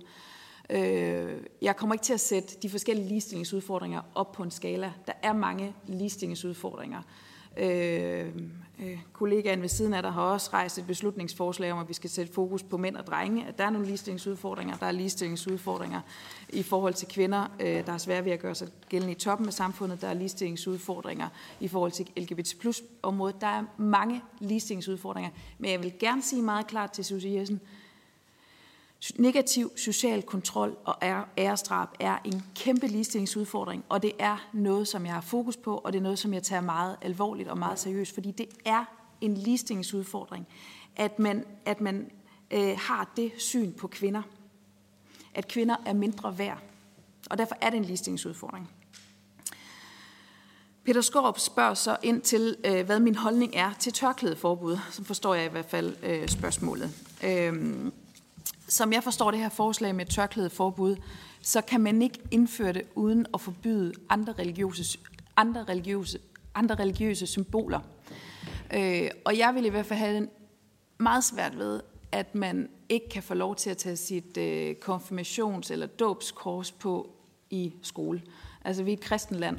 Øh, jeg er svært ved at se mig i, at øh, min datter ikke kan få lov til at have et kors på i skolen. Øh, Øh, det, det er simpelthen et øh, indskrænkning af vores frihed. Øh, når det er sagt, så mener jeg, at et tørklæde det er et symbol på, at mænd og kvinder ikke er lige meget værd. At man har behov for at dække en kvinde til. At man har behov for øh, at sige, at man skal beskytte en kvindes ære. Øh, et tørklæde er for mig at se et symbol på, at mænd og kvinder ikke er lige meget værd. Og derfor skal vi også øh, sætte ind over for, når piger de tvinges til at gå med tørklæde. Og jeg er også åben for at tage en diskussion om, hvordan vi bedst hjælper de piger og kvinder, som er udsat for negativ social kontrol. Mange tak til ministerne. Så har vi flere spørger på listen her. Den første er Mikkel Bjørn, og derefter er det Kim Edelberg Andersen. Værsgo til Mikkel Bjørn. Tak for det. Øh, jeg skal undlade at give endnu en lektion i udlænding- og integrationsministerens historieforfalskning, men øh, ministeren nævner indledningsvis, øh, at social kontrol foregår i skolegården, på uddannelsesinstitutioner, i børnehaven og, og, og mange andre steder. Det er jo fuldstændig øh, rigtigt. Øh, jeg havde møde med en øh, syrisk kvinde for et par uger siden, der øh, kommer til med sin mand, og så kort tid efter øh, blev skilt fra ham. Øh, han blev siden dømt for kriminalitet, og hvis også, øh, der blev vist også nedlagt et indrejseforbud mod ham. Øh, men af uansagelige årsager, så, så færdedes han stadig i landet øh, og, og, og opsøgte hende, øh, uanset næsten, hvor end hun, hun, hun færdedes. Øh, og noget af det, hun fortalte mig, det var, at hun havde boet rigtig mange steder rundt i Danmark for at forsøge at slippe fra den her mand. Øh, og det var næsten ligegyldigt, hvor altså hvor, øh, i hvilken yderkommune hun placerede sig, altså de mest øde steder, øh, så kunne hun komme ind på en uddannelsesinstitution, hvor der måske sad en enkelt person øh, med minoritetsetnisk baggrund eller muslimsk baggrund. Øh, og det var nok til, at folk genkendte hende fordi at der foregik en så omfattende social kontrol, særligt på Facebook, øh, i grupper, hvor billeder af hende og børnene blev delt. Øh, og derfor så er jeg lidt nysgerrig på, om ministeren har, øh, eller regeringen har samtaler med Meta om, hvordan man får lukket ned for de her grupper. Fordi det er jo helt åbenlyst, at de her grupper bruges som et værktøj til at forfølge mennesker, øh, der, der ikke ønsker at blive forfulgt. Øh, og, og, og jeg synes, det er ret uhyggeligt at høre, hvor omfattende den her sociale kontrol er i alle dele af Danmark. Øh, og, og, og det hun fortalte var selv, selv personer, hun egentlig opfattede som sådan vestligt orienteret, altså personer uden tørklæder og sådan noget. Selv de personer genkendte hende og viderebragt informationen om hendes, øh, hendes tilstedeværelse i det område til familien. Øhm, så det kunne jeg godt tænke mig, at ministeren kommenterede på.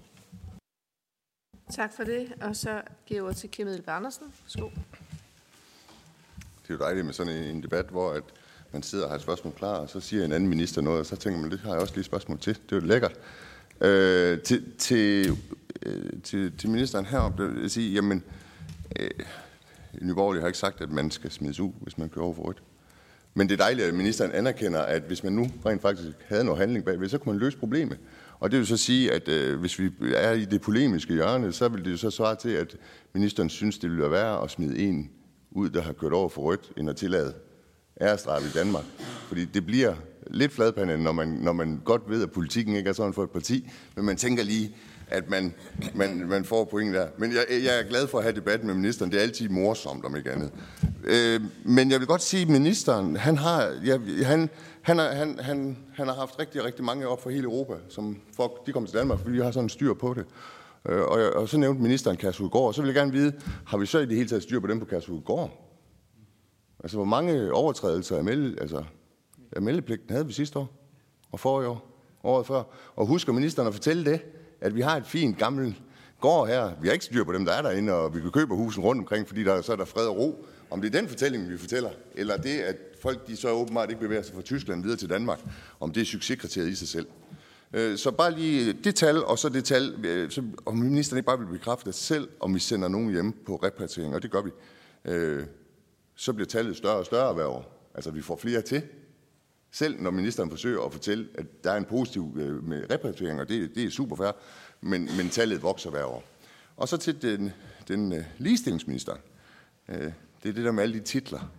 Men til ligestillingsministeren. Jeg, jeg bliver nødt til at anholde. Ligestillingsministeren sagde noget, som var rigtig interessant. Hun sagde, at regeringen mente, at det ville være et indgreb i den personlige frihed, hvis man forbød tørklæde i skolen.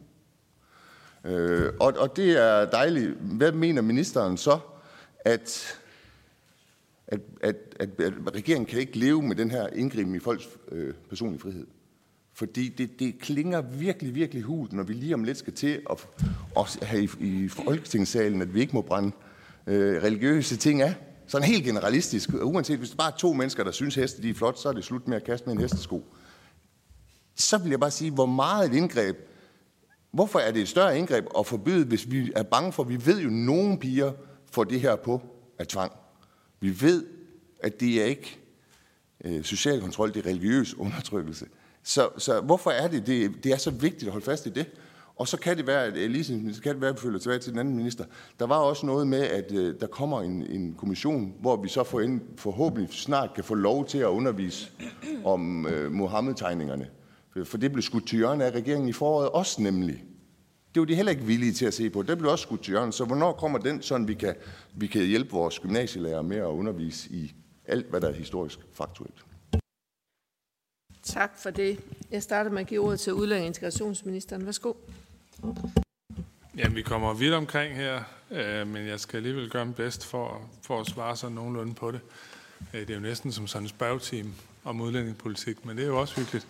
Øh, først vil jeg sige, altså jeg har ikke nogen samtaler med øh, Meta eller, eller dem, der står bag Facebook øh, på det område her. Øh, det kan godt være, at det kan løse noget. Det er i hvert fald en relevant ting at tage med videre. Øhm, jeg skal også være ærlig at sige, at jeg, jeg har jo ikke stor erfaring med sådan at kontakte store øh, tech-selskaber i forhold til at bekæmpe social kontrol, så, så jeg ved heller ikke, hvad, hvad, hvad udsigt det kan have, men, men jeg synes, at det er værd at, at prøve og se, om, om der er mulighed for at gå ind og sætte ind på nogle af de her områder. Men, men det er jo også svært, og der, der tror jeg sådan, at ikke spørgeren er uenig med mig, fordi det handler jo grundlæggende også om det der med, hmm, altså det er lidt ligesom den der inde i Tivoli med muldvarperne, ikke? Altså at, at vi prøver hele tiden at finde ud af, hvordan er det, hvordan, hvor er det, at dem, der, der udøver den her social kontrol, de finder hele tiden nye metoder, og så går vi rundt som myndigheder og prøver at lukke dem ned. Altså det, det er fandme svært nogle gange, ikke? Fordi grundlæggende handler det jo om, at det stopper ikke, før indstillingen ændrer sig. Og den tager tid. Altså, det, det, folk finder altid, hvis så vi lukker det på Facebook, så kan det være, at de går over på Telegram, eller kan være, at de går over på noget, der er krypteret, eller gør det på en anden måde. Altså, det, det er det, der er så forbandet ved det. Altså, at med den hverdag, vi har, at det hele den teknologi, som findes øh, i, det, i verden, jamen så er det bare ekstremt svært at, at, at afholde folk fra at viderebringe de informationer, hvis det er det, de virkelig gerne vil. Og derfor handler det om at tage den grundlæggende diskussion. Jeg tror, det var en fra Dansk Folkeparti, der sagde på et tidspunkt, det tager fem minutter at blive integreret i Danmark. Øhm, og det er jo rigtigt. Altså, og det er de fem minutter, det tager at beslutte sig for, at man vil være en del af dansk samfund. Øhm, og derfor øh, er det jo ikke nødvendigvis nemt, men, men så ved man i hvert fald, hvor man skal hen. Og det er jo også det, der gælder her. Og så vil jeg sige, i forhold til, til Kæresudgård, øh, vi, vi kan godt sende øh, selvfølgelig skriftlige svar på, hvor mange overtrædelser der er. Der er jo en del, altså øh, færre end der var før, men, men man kan sige, at der er også, det mener jeg, et, et ret øh, hårdt strafregime øh, for overtrædelser af meldepligt. Altså jeg mener, det er anden eller tredje gang, man overtræder det, så kan man få et års fængsel. Det er jo alligevel, hvis man ser på, hvad man ellers skal, skal skal begå kriminalitet for at få den type straf, så, så er det jo noget, der trods alt ligger i en lidt anden liga. Så, så det er ikke for sjov. Men det er heller ikke et fængsel. Det var et fængsel før, øh, men det er ikke et fængsel nu. Vi må ikke sige, at folk skal være der, og der er mennesker, som ikke overnatter på Kærsudgård, men som alligevel kan overholde meldpligten, fordi de så kører frem og tilbage til Gellerup-parken, eller hvor det nu er henne. Øh, og det er et vilkår øh, i det system, øh, som vi har. Men jeg holder bare også fast i, at der er ikke nogen, der har et bedre system. Altså nu kan jeg se, at svenskerne, de har været på besøg hos os, op i hjemrejsstyrelsen i Birkerød. Og nu så jeg i går i nyhederne, at de vil lave stort set det samme system. 3.000 pladser. De har jo meget mere øde. Hvis vi bare vi havde så mange øde arealer, som svenskerne havde, så ville det jo være nemmere at finde nogle gode steder at ligge de der. Øh, og nu introducerer de præcis øh, den ordning. Altså, og det, det, det er for mig et tegn på, at der er noget, der virker her øh, når, man, øh, når man laver stort set en en-til-en øh, kopi af det. Og så vil jeg sige, i forhold til antallet af flygtninge, nej, jeg påstår ikke, at, at de er krydset. Jeg prøvede, øh, jeg sagde i min, i min redegørelse for det, at der var 6, 7, 800, der fik asyl, og der var 4, 500, der blev repatrieret. Så man kan sige, man skal jo ikke have taget den store ledvogtereksamen for så at kunne trække de to tal fra hinanden og sige, at, at det stadig er flere, som, som, øh, som får asyl. Øh, og så i forhold til undervisning i Mohammed-tegningerne, øh, altså jeg har været til et møde i Børne- og Undervisningsministeriet. Øh, jeg tror ikke, der var nogen af de tilstedeværende, der var der, men, men der var andre folk fra, øh, i hvert fald fra Danmarksdemokraterne og fra Dansk Folkeparti, som deltog. Øh, og, og øh, jeg ved ikke, om Nye Borgerlige ikke var inviteret, eller om I ikke... Øh... nej, nej, jeg ikke havde tid til det. Ja, ja. Men, men der er et arbejde, der er i gang derovre. Øh, og det handler om, om øh, ja, om altså hele spørgsmålet om at undervise i Mohammed-tegning og andre kontroversielle ting. Og jeg tror ikke nødvendigvis, altså bare for os at være ærlige, jeg er ikke sikker på, at det ender præcis der, hvor Kim Edvard Andersen synes, det skal ende, men, men, men, bare, men det ligger derovre, og jeg er sikker på, at, at øh, ministeren der kan svare på sådan de mere konkrete detaljer i processen. Værsgo til ligestillingsministeren. Tak for det. Først og fremmest så spørger Mikkel Bjørn ind til øh, sociale medier øh, og muligheden for at lukke ned øh, for grupper. Øh, på mit andet område som øh, digitaliseringsminister, øh, der er det med sociale medier er jo noget, vi har meget fokus på, og der er også trådt nye regler i kraft med Digital Service Act, der trådte i kraft i august måned, som forpligter de store tech-giganter til at lukke ned for fjerne ulovligt indhold straks, og i øvrigt indføre en række andre begrænsninger på sociale platforme. Regeringens tech-ekspertgruppe kommer også med en række anbefalinger før sommerferien, som regeringen følger op på, som handler om at få strammet øh, kontrollen med øh, tech-giganter, øh, netop for at få fjernet øh, også ulovligt indhold. Øh, derudover har politiet også et samarbejde med de digitale platform, platform om at få fjernet ulovligt indhold. Jeg kan også sige, at i handlingsplanen, øh, der er der også et initiativ vedrørende øh, Øh, stalking og digital vold. Der er et initiativ vedrørende samarbejde med Dansk Stalking Center, hvor der bliver udviklet en national vejledning omkring digital sikkerhed og stalkerware. Så det er noget, øh, vi er opmærksom på.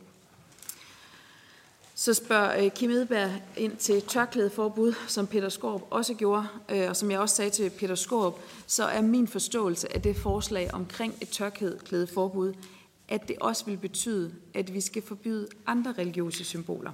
Altså, at man ikke må have lov til at have sit konfirmationskors på, eller dåbskors på i folkeskole. Og jeg kan bare sige, det synes jeg som et kristen land ville være forkert. Jeg synes, det skal være muligt, at man kan have lov til i et kristen land at have et kors på om halsen i skolen. Tak for det til ministerne. Så øh, har vi tre spørgere på listen nu, og vi har et kvarter tilbage af samrådet. Øh, den første det er Peter Skorp, og derefter er det Susie Jessen. Værsgo til Peter Skorp. Tak for, øh, for svar endnu en gang. Øh, og øh, så vil jeg lige som opfølgning spørge til nogle af de tal, som øh, der er kommet frem, øh, også i den her artikelserie fra, øh, fra Berlingske Tidene. Øh, Øhm, der har man jo øh, fået tal fra det, der hedder Etnisk Konsulentteam i Københavns Kommune, hvor man øh, viderebringer, at der er modtaget 43 henvendelser øh, i 2022, øh, hvor øh, man altså øh, frygter deciderede trusler om, om ærestrab. Det er det, der, der ligger i de anmeldelser. Og derudover var der øh, 20 henvendelser øh, om frygt for ærestrab. Øhm, der kunne jeg godt tænke mig at høre, hvordan de to minister forholder sig til sådan nogle tal, for det er jo, det er jo meget voldsomme tal bare i en kommune, øh, der er tale om her. Øhm, I den artikelserie, som øh, Berlingske Tidene har, øh, har man også øh, talt med en, øh, en kvinde, Lisa, som har været på øh, genopdragelsesrejse mod sin vilje, øh, blevet tvangsgift i Danmark øh, og har været tæt på at være offer for et æresdrab øh, i Danmark, da hendes far forsøger at slå hende ihjel. Øh, Øh, og man kan sige, det, det er jo måske et, et, et af de tydeligste eksempler på øh, kvinder, der har levet hele deres liv under meget stærk social kontrol, øh, og som bliver forsøgt slået ihjel, fordi hun øh, bringer, bringer skam over familien. Og den slags historie er der jo desværre mange af. Nu er det bare en af, af dem, vi, vi, vi har læst om her. Øh, jeg efterlyser, når jeg sådan hører de to minister fortælle, hvad det er, regeringen vil og ikke vil. Jeg efterlyser i virkeligheden noget, der kan, der kan bringer os et skridt videre øh, for at bekæmpe den her tendens, fordi det ser ud til, at tendensen er stigende. Der er stigende antal anmeldelser. Øh, så hvad, hvad har regeringen af forhåbninger til øh, de initiativer, vi har fået at vide i dag, der vil blive taget, kan det overhovedet dæmme op for den her tendens på noget plan? Og kunne man tænke sig, at man kunne gøre alvor for eksempel af en særlig, et særskilt paragraf på det her område? Det har der jo været talt om, og at lave en særskilt paragraf i, i øh, altså paragraf 81, hvor man sidestiller med hadforbrydelser. Altså bare for at tage de her ting i opløbet. opløbet. Øhm, jeg, jeg efterlyser simpelthen, at der kommer noget mere kød på det, regeringen øh, snakker om. Der er mange ord, men der mangler noget konkret. Øh, kunne det være en selvstændig paragraf? Øh, hvordan forholder regeringen sig til det her? Hvad for nogle konkrete initiativer kan vi forvente? Fordi der, der er meget, der bliver hældt ned af brættet. Nu har vi talt om tørklæde forbud for piger i, i grundskolen. Det vil man ikke, eller kan man ikke, mener man. Men der mangler noget konkret. Det er det, vi er ude efter her i dag. Tak for det. Så giver vi ordet til Susie Jessen. Værsgo. Tak. Øhm, jamen for det første så har jeg lige et opfølgende spørgsmål til udlændingeministeren omkring Kommissionen for den glemte kvindekamp. Øh, ministeren siger, at den er jo ikke blevet genoptaget, det, det ved vi jo godt. Øh, men så lad mig så prøve at spørge på en anden måde. Hvorfor er den så ikke blevet genoptaget? Har ministeren taget initiativ til at få den genoptaget? Og hvis ikke ministeren har taget initiativ til at få genoptaget Kommissionen for den glemte kvindekamp, vil ministeren så tage initiativ til at få genoptaget Kommissionen for den glemte kvindekamp? Så det er bare sådan helt kort og konkret. Vil man det? Øh, og så det næste, det er en, øh, en kommentar til, til ligestillingsministeren. Øh, jeg, jeg er i forvejen træt af, at hele den samlede venstrefløj ikke er her i dag, når det handler om social kontrol i muslimske miljøer. Det synes jeg i virkeligheden er meget sigende. Og så synes jeg også bare, det er utroligt sigende, at vi har en ligestillingsminister, som ikke vil sige, at det her det er det største ligestillingsproblem i Danmark. Og i samme sætning begynder at tale om bestyrelsesposter for kvinder, og der ikke er lighed der. Hvordan i alverden kan man sammenligne de to ting med hinanden? Det, det, det bliver altså, undskyld, det bliver jeg bare rasende over. Der er kvinder derude, som simpelthen altså, nærmest bliver slået ihjel. De bliver sendt på genopdragelsesrejser. De bliver tæsket af deres fædre. De får ikke lov til noget som helst. Det er utroligt, at ministeren kan sammenligne de to ting med hinanden. Det må jeg bare sige. Slut herfra. Tak for det.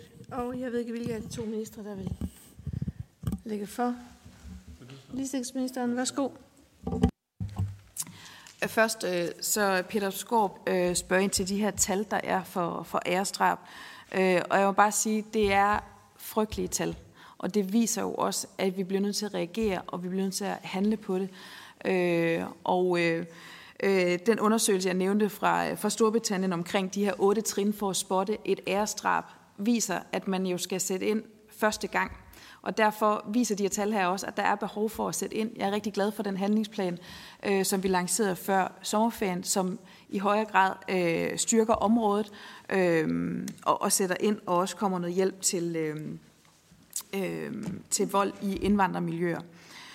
Øh, jeg tror også, man kan sige, øh, at der er behov for noget mere viden øh, på området, og det er naturligvis også åben over for, hvordan vi får belyst området øh, i, i bedre omfang. Så spørger så Susie Jessen øh, øh, spørger igen ind til, til det her med øh, øh, ligestillingsproblemer. Hvilke ligestillingsproblemer er der? Øh, og jeg må bare sige, at jeg kommer ikke til at sætte de forskellige ligestillingsproblemer ind, der er i Danmark på en skala. Altså jeg mener simpelthen, det er øh, en forkert måde at gøre det på. Øh, der er mange vigtige ligestillingsudfordringer i det her land. Ærestrab er en af udfordringerne, negativ social kontrol, er en vigtig del af de udfordringer, der er, men jeg kommer ikke til at sætte den på en skala. Jeg kommer heller ikke til at sige, at andre ligestillingsudfordringer er vigtigere. Det mener jeg, det er en forkert måde at se det på. Jeg mener, det er vigtigt, at vi prioriterer de ligestillingsudfordringer, der er i Danmark, og vi kan ikke begynde at sætte forskellige ting ind på, på en skala og rangere noget højere eller mindre. Det vil jeg ikke gøre, men jeg vil gerne sige meget klart, æresdrab, drab og negativ social kontrol er en ligestillingsudfordring, og det er et stort fokus for mig som ligestillingsminister. Og netop af den grund er jeg også glad for, at vi med handlingsplanen mod partnervold og partnerdrab kommer til netop at sætte ind over for æresdrab og vold øh, i familien, øh, som, som særligt øh, kommer indvandrermiljøer til gavn.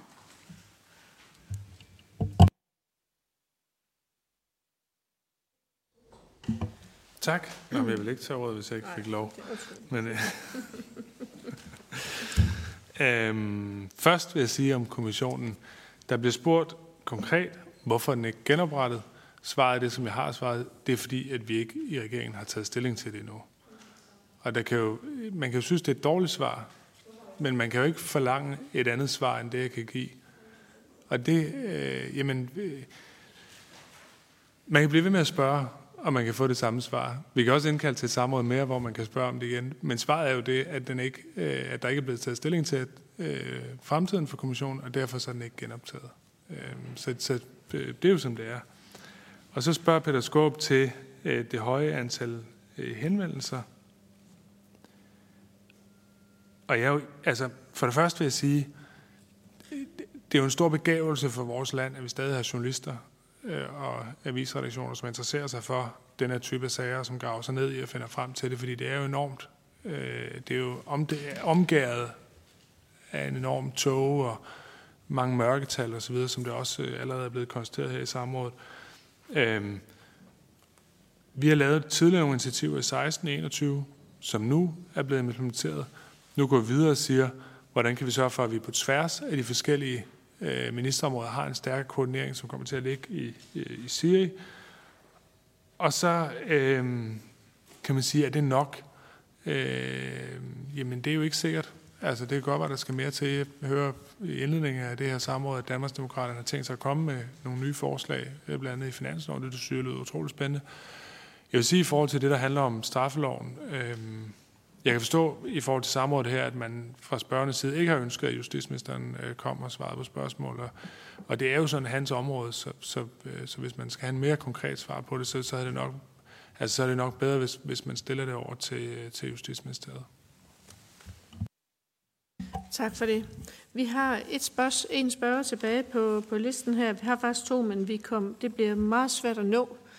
Øh, så øh, jeg vil foreslå, at vi tager Mikkel Bjørn, og så ultrakorte svar fra ministeren, og så kan vi slutte til tiden.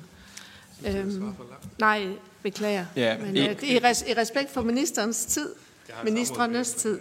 Så øh, værsgo til Mikkel Bjørn. Altså, egentlig var det noget andet, jeg ville kommentere på, men jeg indrømme, nu blev jeg, blev jeg en lille smule fortørnet. Altså, nu har vi lige haft et samråd med udlænding- og integrationsministeren om en, en somalisk mand, der har øh, solgt sin datter øh, som sexslave på et somalisk slavemarked, og så sidder ligestillingsministeren og siger, at hun vil ikke rangere ligestillingsudfordringer. Det kan være lige så vigtigt, eller lige så stor ligestillingsudfordring, at øh, der eksempelvis ikke er en lige fordeling af barselen, eller at øh, der ikke er en lige fordeling af bestyrelsesposter, fordi kvinder i videre omfang vælger andre fag. Altså det er jo fuldstændig altså, hovedrystende åndssvagt, for at sige det lige ud. At selvfølgelig er der nogle ligestillingsproblemer der, nogle er, er måske slet ikke aktuelle, men der er der afgjort ligestillingsudfordringer, der er vigtigere end andre. At, at, at sige, at, at man ikke kan rangere det, og ikke sige, at noget er vigtigere end andre, det er da fuldstændig altså på månen er uforståeligt, synes jeg godt nok. Øhm, så vil jeg egentlig sige til, til udlændinge- og integrationsministeren i forhold til det her med, med udrejsecentre, og det her med, øh, ministeren siger, at vi, vi må ikke sige, at de skal være der.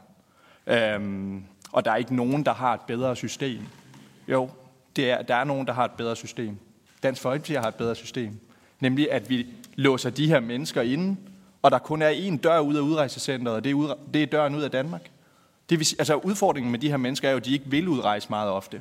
Og det vil sige, hvis det eneste alternativ til at sidde indfængslet i et lukket udrejsecenter, det er at rejse ud af Danmark, så kunne man, så kunne man antage, at en del af dem måske vil vælge at forlade landet. Men det er jo sådan lige nu, hvor vi, som ministeren siger, jævnt for konventionerne, ikke må tvinge dem til at være der, at jamen, der er der jo ikke noget incitament til at forlade landet. Så selvfølgelig er der et bedre system. Det bedre system er selvfølgelig at tvinge de her mennesker til at være i udrejsecentret, indtil de forlader landet. Synes ministeren ikke, det var en bedre løsning? Værsgo til udlændingens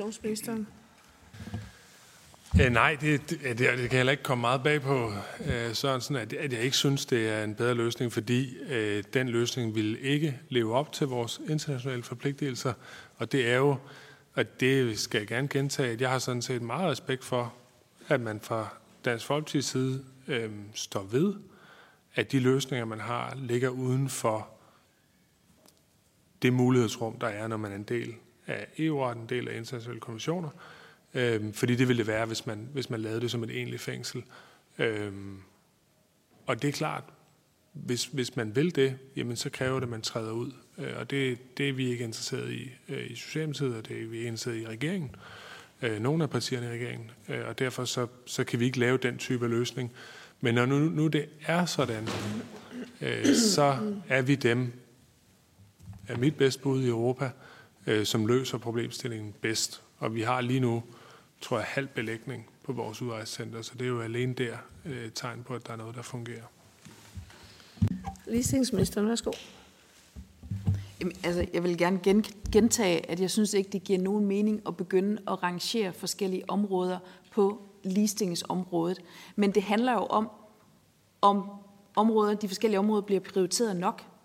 Om jeg som ligestillingsminister prioriterer ærestrab og negativ social kontrol nok. Og der kan man jo bare se, at øh, handlingsplanen mod partnervold og partnerdrab, ja, det var jo sådan set den første prioritet for mig som ligestillingsminister, som vi fik lanceret allerede før sommerferien.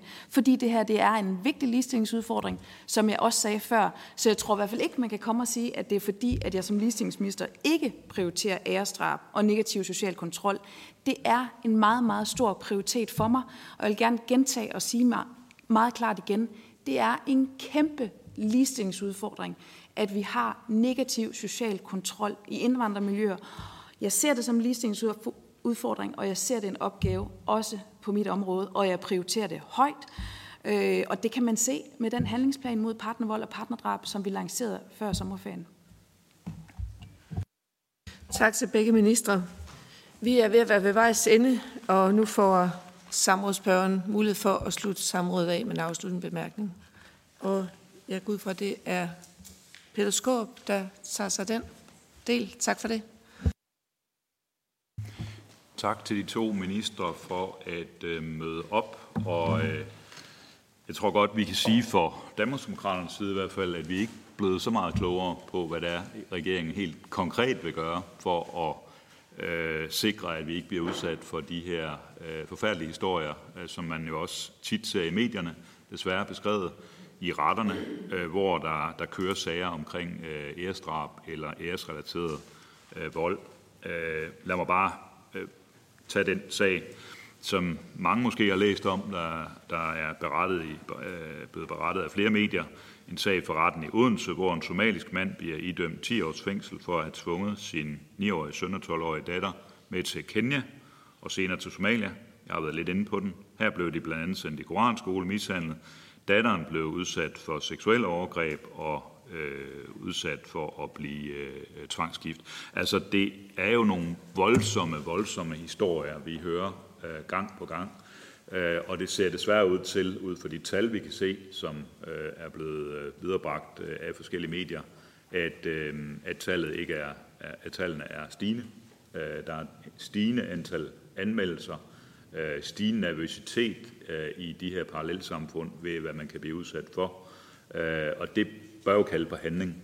Jeg synes, regeringen har sagt nogle ting i dag, men, men det, der mangler konkrete initiativer fra regeringens side, og derfor vil vi også i Danmarksdemokraterne øh, fastholde øh, initiativer på det her område. Og vi vil øh, i vores øh, finanslovsudspil, øh, øh, som, som snart kommer, øh, sætte penge af til øh, den her indsats, fordi den er, den er utrolig vigtig. Så har vi øh, i, i dag også spurgt en del til kommissionen, og øh, øh, Susie Jessen har jo stillet en række spørgsmål til, hvad, hvad sker der med den her kommission? Og man kan jo godt blive lidt utålmodig, når man sådan hører, hvad, hvad regeringen øh, siger i dag. Øh, det, det, det er svært at blive andet. Øh, I april måned, der sagde ministeren, at øh, det var noget, man overvejede, øh, om der skulle gøres mere. Øh, der har været en række medlemmer af kommissionen, der, der mildest talt er utålmodige, øh, og derfor kan man undre sig over, har de gjort et dårligt arbejde indtil nu, siden at man ikke vil videreføre det arbejde? Er det på grund af, at man er kommet med et forslag, som måske nogen i regeringen ikke kan lide, om øh, forbud mod øh, tørklæder til piger i grundskolen? Eller hvad er det? det? Det, det er vi ikke blevet klogere på i dag. Men man tænker stadigvæk øh, her, øh, ja, hvad er det, 10, 10 måneder snart øh, siden regeringen blev, eller over 10 måneder siden regeringen blev dannet, øh, der tænker man stadigvæk over, om det er noget, man skal gå videre med. Og det, det er jo et signal, et dårligt signal, synes vi, at man bare sætter det på pause, uden rigtigt at komme videre. Og der er jo nogle medlemmer af sådan en kommission, der, der sidder og tænker, hvad sker der lige? Altså, hvad, hvad, er det virkelig ikke vigtigt, det arbejde, siden at man endnu ikke har besluttet sig for, om man, man vil det ene eller det andet fra regeringens side? Og altså nu er det et halvt år siden, ministeren sagde, at man overvejede. Kan man virkelig blive ved med at overveje, uden at, at nå frem til en konklusion? Så øh, øh, vil vi også øh, følge op på nogle af de ting, som og det kan man selvfølgelig godt have forståelse for, øh, regeringen siger, det kan, vi ikke, det kan vi så ikke lige svare på i dag. Altså for eksempel det med øh, at gøre øh, det strafbart, særskilt strafbart, at, øh, at øh, stå bag øh, social kontrol. Det, det kunne man jo vælge at gøre. Det er der mange inden for miljøet, der har talt for, at man burde gøre. Øh, jeg er med på, det er måske dybest set, øh, hvis der skal laves en, en ændring af straffeloven på det her område, og en ny paragraf, at det er en anden minister, end, end de to, vi har i dag. Men det kunne jo godt være, at det var noget, regeringen havde diskuteret, at man, man ville komme med sådan et forslag. Fordi det ville da være et, et godt initiativ, hvis man kunne blive enige om det. Altså et forslag om at kriminalisere det på linje med, med øh, nogle af de andre ting, vi har kriminaliseret øh, inden for de seneste år, øh, fordi der jo opstår nye udfordringer i vores samfund, så vælger man at kriminalisere og dermed øh, sige til politiet, at det er en vigtig, vigtig ting. Så øh, vil jeg også bare lige afslutningsvis sige i forlængelse af det, som øh, øh, Susie Jessen sagde også og spurgte til, at vi kan simpelthen ikke forstå behovet for at sammenligne øh, hele det her problem, som vi har rejst i samrådet om, med øh, et problem om bestyrelsesposter øh, til kvinder. Altså det, det kan vi simpelthen ikke få ind i hovedet, hvordan man kan få sig selv til at lave en sammenligning der. Det er så alvorligt, det er så forfærdeligt, hvad de her kvinder bliver udsat for. Og der er det altså mindre forfærdeligt, må man nok sige, hvis man af, af en eller anden grund ikke øh, i dag bliver valgt til en bestyrelse. Muligvis på grund af kvalifikationer, muligvis på grund af andre ting. Og derfor synes vi, det er ærgerligt, at, at regeringen øh, bringer sagen ned på det lave niveau, øh, som, øh, som det er et udtryk for. Og det håber vi, at regeringen vil overveje, om man ikke skal stoppe med at lave sådan nogle sammenligninger. Men øh, tak for øh, samrådet, og som sagt, i Danmarksdemokraterne, der, der følger vi op på den her sag fremadrettet også. Tak til samrådsspørgerne for at rejse en vigtig debat. Og det, jeg tror, det er noget, der påvirker os alle, når vi, når vi hører de her øh, tal, mørketal, og vi ved jo alle sammen, at det, er, det er et stort problem. Jeg er også glad for, at udvalget tager det meget alvorligt, og vi byder ind med løsningsforslag. Og jeg er rigtig glad for, at der er med to ministre op i dag, og for at belyse hvad regeringen så rent faktisk også øh, er i gang med at se på. Så jeg vil sige tak til, til alle sammen for at, at komme i dag. Tak for godt sammen.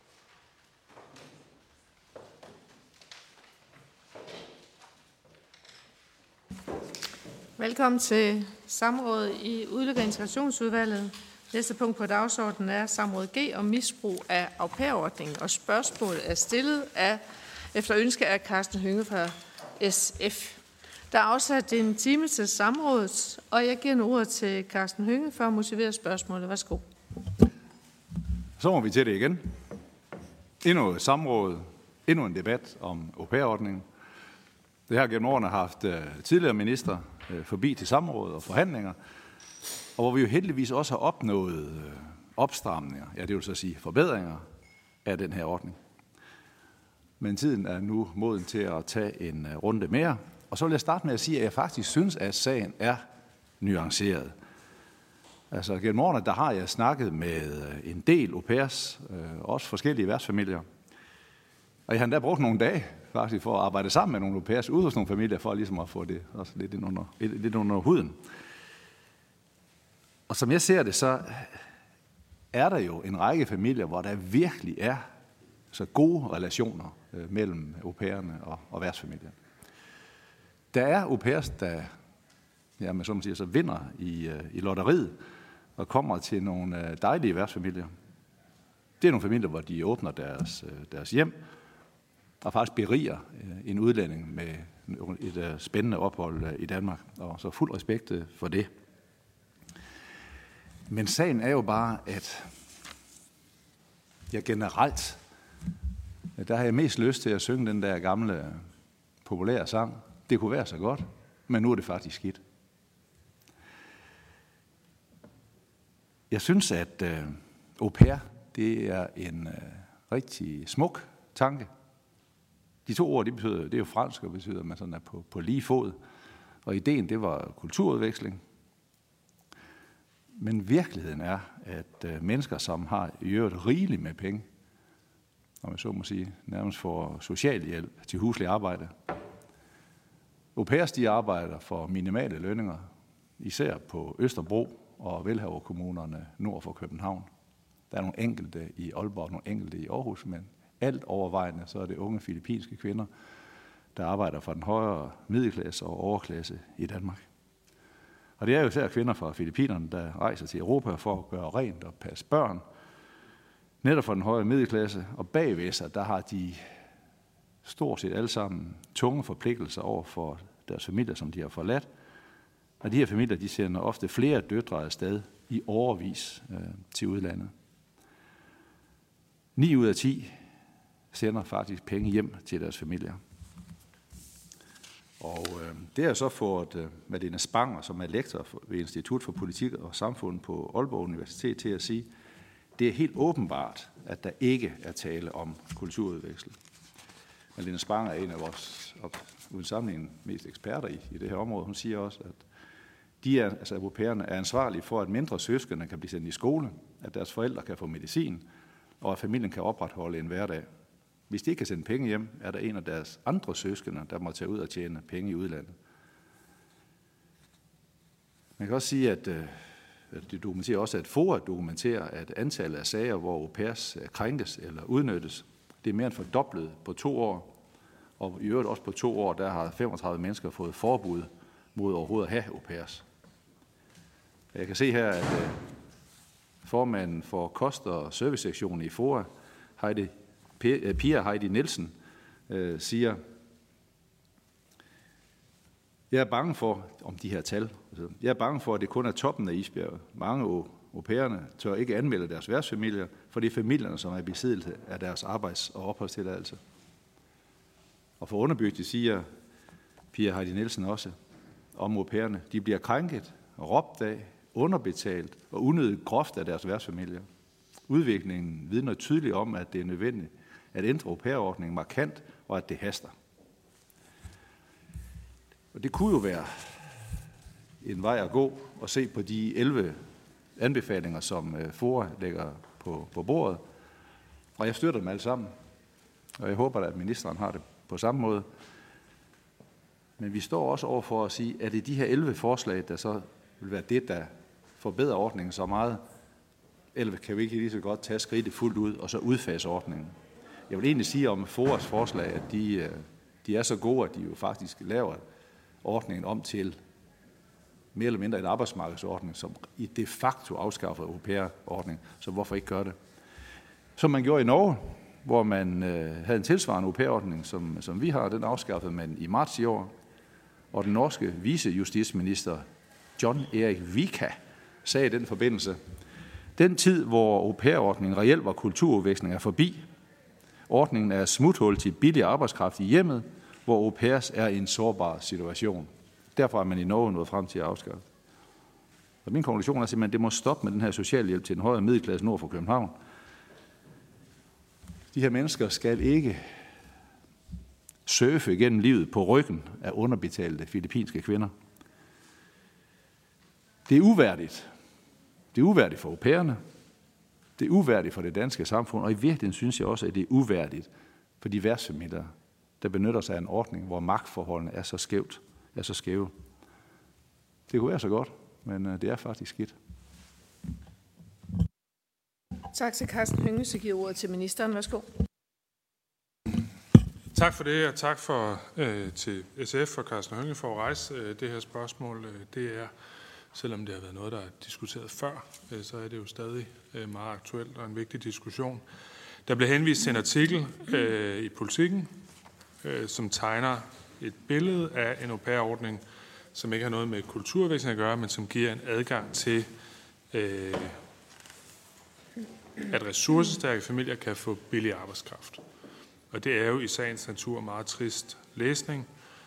Jeg tager personligt stærk afstand for de værtsfamilier, som udnytter deres au pairs, og det er sådan set lige meget, om det handler om, at man ikke udbetaler lommepenge, om de pligter, som man bliver pålagt af for mange, men selvfølgelig især, hvis det handler om, at man øh, altså misbruger øh, folk på en eller anden måde, verbalt, fysisk og hvad det kan være.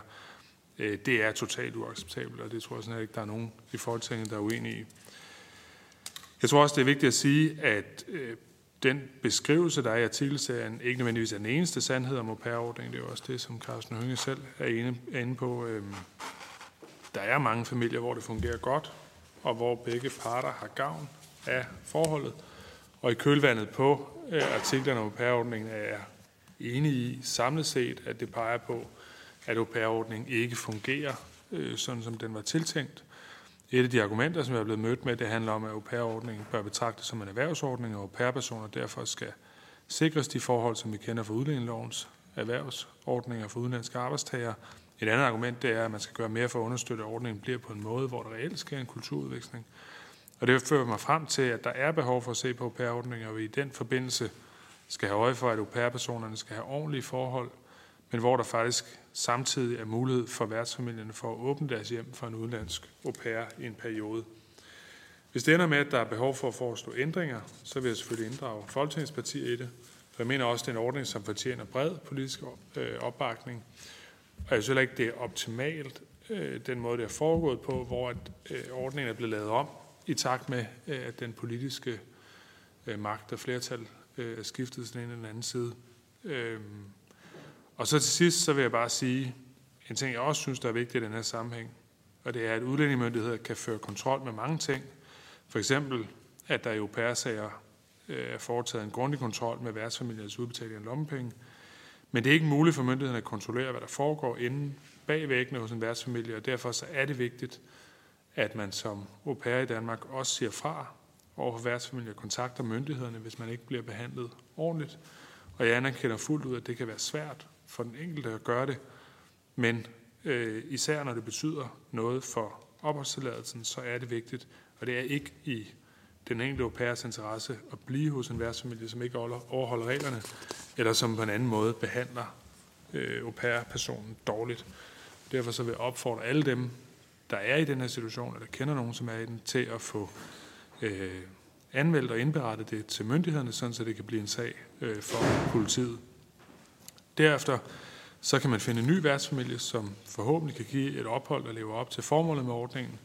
Og i den forbindelse kan au pairen tage øh, kontakt til nogle af de organisationer, som yder bistand til au pairs øh, til at finde en ny værtsfamilie. Øhm, det, at man underretter myndighederne, betyder ikke, at man ikke kan blive i Danmark, og det synes jeg er vigtigt at få sagt. Tak for ordet. Tak til ministeren. Så får spørgen mulighed for at stille endnu et spørgsmål. Værsgo. Ja, så tak for jo, at, øh, at ministeren i hvert fald kan jeg høre jo åbner for, at hvis der er opbakning til det, at vi så skal ændre i ordningen. Og så vidt jeg kan forstå på partiernes udmeldinger, så er der i hvert fald basis for sådan nogle drøftelser om, hvordan vi kan lave nogle opstramninger. Så jeg tror, at vi kan lægge til grund, at der er jo et markant flertal, og i ovenkøbet øh, alle tre regeringspartier mener også, at der skal ses på ordningen. Så, så i den forstand er det vel mere et spørgsmål om, hvornår har ministeren tænkt sig, at vi, øh, at vi kunne indlede sådan nogle forhandlinger. Og øh, kan ministeren se, at de 11 forslag for FOA danner grundlag for, for sådan nogle forhandlinger? Eller i hvilken retning ser ministeren, at de forhandlinger skulle ende? Altså det er hvornår? Fordi vi kan godt konstatere, at der er jo øh, partier, der stort set tror jeg alle, på nær lige et par stykker, der, der mener, at det er en god idé at se på det. Um, så det var så lige det ene. Men det andet er det her med, og der, jeg tror, at ministeren rammer lidt ved siden af her, ved, jeg godt kan høre det, det positive i en opfordring til europæerne om at klage over det. Det, det er jo så åbenlyst, at nogle af de sager, vi har set, så skal der også klages, og det er jo også blevet fordoblet inden for de sidste to år, antallet af sager. Men problemet ved de opfordringer til, til nogle mennesker, som de her au det er, at øh, der er sådan en dyb asymmetri i magtrelationen mellem værtsfamilie og au pair. Og når der er det, ikke bare den asymmetri i magtforhold, der, jo altid er i en forstand mellem arbejdsgiver og lønmodtagere, men som kan ophæves lidt ved, at lønmodtagerne kan råde sig sammen i, bag en tillidsrepræsentant eller en fagforening. At det her, her er der jo nogle au pairs samlet i FOA, øh, men der ligger en helt anderledes dyb asymmetri, fordi, og der vil jeg så lige igen øh, altså, citere øh, forskeren der, øh, Medina Spanger, der jo siger, at altså, de er ansvarlige for, at mindre søskende kan blive sendt i skole, at deres forældre kan få medicin, og at familien kan opretholde en hverdag. Hvis de ikke kan sende penge hjem, er det en af deres andre søskende, der må tage ud og tjene i udlandet. Så det vil sige, hvis man står på den måde med ryggen mod muren, og tænker, skal jeg finde mig det her, bide tænderne sammen, og vide netop, at mindre søskende så kan få lov at gå i skole, og forældrene får medicin, så, så er det sådan lidt, øh, hvad kan man sige, det er sådan en opfordring, der kan blive meget, blive meget svært at følge. Men jeg er med på, at vi har lavet de der, og der er også de her andre organisationer ud over FOR, der, der, der prøver at tage hånd om det, og det er alt, har jeg al respekt for, og det er godt. For så længe vi har ordning, så må vi gøre det, som ministeren siger. Opfordre til at gøre det. Gå til dem, der kan hjælpe jer. Men på bare lidt længere sigt, øh, så når man har en magtrelation, der er så skæv, og hvor europæerne risikerer så meget, når 9 ud af 10 sender penge hjem, overfor, om vi fortsat skal understøtte, at den højere middelklasse og overklasse i Danmark skal lov til at surfe gennem øh, livet ved at få hjælp til. Altså, er der noget rimeligt forhold mellem de to ting? Ja, tak. Tak for det. Værsgo til ministeren. Nej, jeg er jo, altså, jeg er jo godt klar over, at fordi jeg sidder her en torsdag formiddag og siger noget i et lokale i Folketingssalen, så kommer det ikke ud til alle øh, au pairs i Danmark. Øh, det, det er nok at overvurdere vores sådan, betydning af, af vores interne processer her på Christiansborg, men jeg synes alligevel, det er vigtigt at sige det. Og jeg, sådan, jeg, jeg synes, der har været mange gode forslag i den her debat. Øhm, jeg har det også sådan med det, at det ikke er min mavefornemmelse for, hvad for nogle forslag, jeg synes giver bedst. Men jeg kender ikke nogen, der har au pair. Altså, jeg, jeg, jeg har heller ikke selv været det, så jeg har heller ikke været ude i praktik eller ude at følge dem. Så, så, så hvad der giver bedst mening for folk, er ikke, det mener jeg ikke er, under alle omstændigheder er mig, der på en eller anden måde skal, skal definere, også hvis det handler om, hvordan ens opholdstilladelse er. Og det er jo det, det handler om, hvis man snakker om, om man kan, øh, om man kan blive her, selvom man ikke er knyttet til den familie. Jeg vil sige, hvis vi udsteder generelle toårige opholdstilladelser øh, til folk, der kommer og har klart, for det kan også godt føre til øh, andre former for, øh, for misbrug. Øh, så det vil jeg i hvert fald gerne starte med at sige. Og så vil jeg sige til spørgsmålet om ordningen som helhed, og det er også forslag, som der er kommet fra FOA. Øhm, det, der er sket over de sidste par år, er jo, at ordningen er blevet kontinuerligt mindre. Altså over de sidste fem år, godt og vel halveret. Det må øh, SF og Carsten Høgh være glad for i udgangspunktet, at der er færre, som, som, øh, som bruger en ordning, man ikke bryder sig om. Jeg tror også, vi må konstatere, at hverken i det folketing, der var før valget, eller det folketing, der er nu, er der et flertal for at afskaffe au uanset om mit parti, Socialdemokratiet, skulle støtte det, så er det stadig kun de røde partier, hvis man kan sige det. Og øh, der er også nogle, der er rødgrønne. Men altså, øh, de tre partier, Socialdemokratiet, SF og Enhedslisten, ville så være i givet fald være dem, der støttede at afskaffe det. Og det øh, er jo ikke et flertal i Folketinget, har jo ikke været det i mange år. Øhm, og derfor så ser jeg det også sådan, at forslag, som enten formelt eller reelt afskaffe au pair-ordningen, er svære at arbejde med, fordi der er ikke et flertal i Folketinget for at gøre det. Og det handler ikke om, at vi har en midterregering. Det handler om, at det var der heller ikke, dengang vi havde en anden regering. Og det, som FOA foreslår, er at afskaffe ordningen, og i stedet lave en, øh, jeg tror det hedder en familiehjælperordning, hvor man så får øh, 14.000 om måneden plus kost og logi, det vil sige altså en reel løn, som svarer til øh, ja, i hvert fald over 20.000. Jeg ved ikke, hvor meget man skal gøre kost logi op til. Og der, øh, der er vi ude i et terræn, hvor det er en afskaffelse. Det er der ikke et flertal for. Derfor har jeg svært ved at læne mig op af sådan et øh, forslag, fordi øh, det tror jeg, jeg kan sige allerede nu, at det kommer der ikke til i denne regering at være et flertal for. Det kommer der heller ikke til øh, i Folketinget øh, at være et flertal for. Men jeg deler sådan set mange af de bemærkninger, som Carsten Høgen kom med omkring ordningen generelt, øh, og der er problemer, som det også er blevet afdækket. Og det må være udgangspunktet for det videre, men det må også være sådan, som Carsten Hønge ved, som tidligere tillidsmand, at det er jo bedre at få nogle konkrete forbedringer, end at håbe på noget, der ikke kan lade sig gøre. Øh, og det tror jeg også gælder i den her sag. Tak til ministeren. Øh, så er der nogle spørger på listen, og vi giver ordet til to af tager de to spørger gang. Først er det Carsten Hønge, og efterfølgende Mikkel Bjørn. Værsgo til Carsten Hønge. Jamen, så vil jeg ligesom, lidt indsnæver det til, at uanset min holdning var, at det skulle udfases, så, videre, så har jeg også registreret, at det er der nok ikke flertal for. Øh, og jeg ved heller ikke, om, om ministeren har ret i, at der ikke kan være flertal for FORAS, men det vil nok også godt give ministeren ret. Det bliver nok også svært at se, fordi det nok nærmer sig en de facto afskaffelse. Men hvilke andre elementer kunne det så være? Det er det, jeg tænker på. Så hvis vi nu vi går ind i den der realitetsovervejelse omkring, hvad der nu kunne være. Altså, hvad er det for nogle elementer, og i hvilken retning kunne ministeren se ordningen udvikle sig, når vi åbenbart ikke skal følge Norge, der er noget, haft lige så cirka samme historie, som vi har, dog er nået frem til, øh, også her med borgerlige partier, der støtter, at, at, at den skal afskaffes.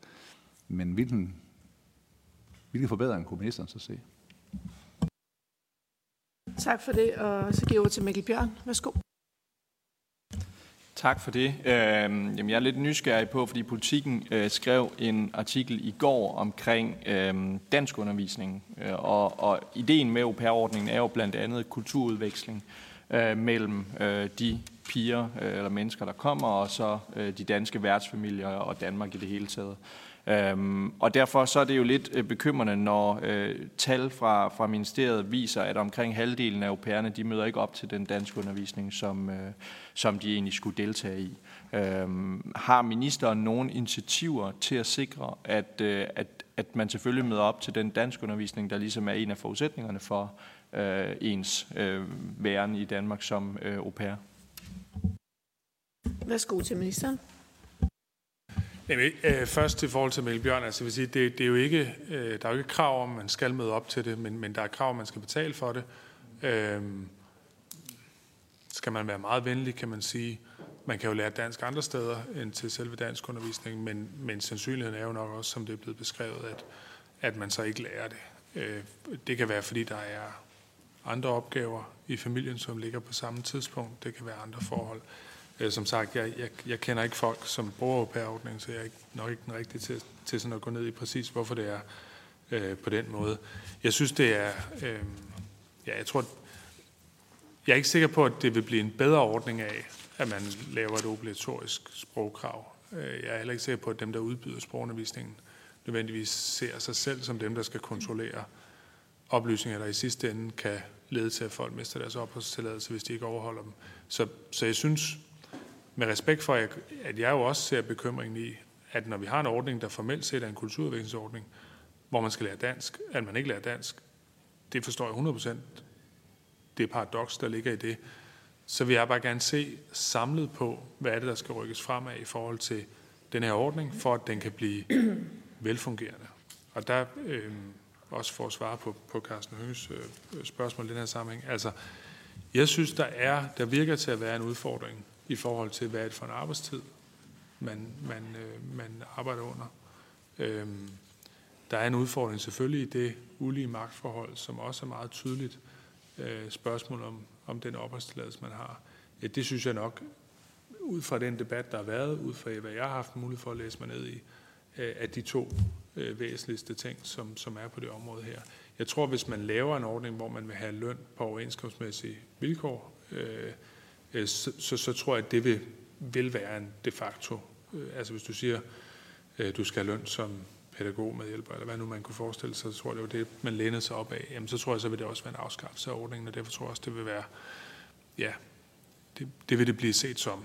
Øhm, men hvordan man kan sørge for, at folk ikke arbejder mere end det, de rent faktisk er forpligtet til, det synes jeg, at det er rigtig svære spørgsmål, som vi bliver nødt til at finde et svar på. Fordi det er jo ikke meningen, at man skal have løn. Altså hvis man regner alt den udgift, der er for en familie sammen med øh, de indledende udgifter til sprog, fly osv., øh, udgifter undervejs, og så siger 30 timer, så står det jo nogenlunde mål med en eller anden form for løn, der kunne svare til, hvad man havde som, i, som lærling eller noget andet. Ikke? Men, men, men det er klart, at hvis det så er 60 timer eller 50 timer, eller hvad man kan forestille sig, så, så er vi ude i noget, der, der minder om noget fra meget gamle dage, som, som vi ikke skal tilbage til.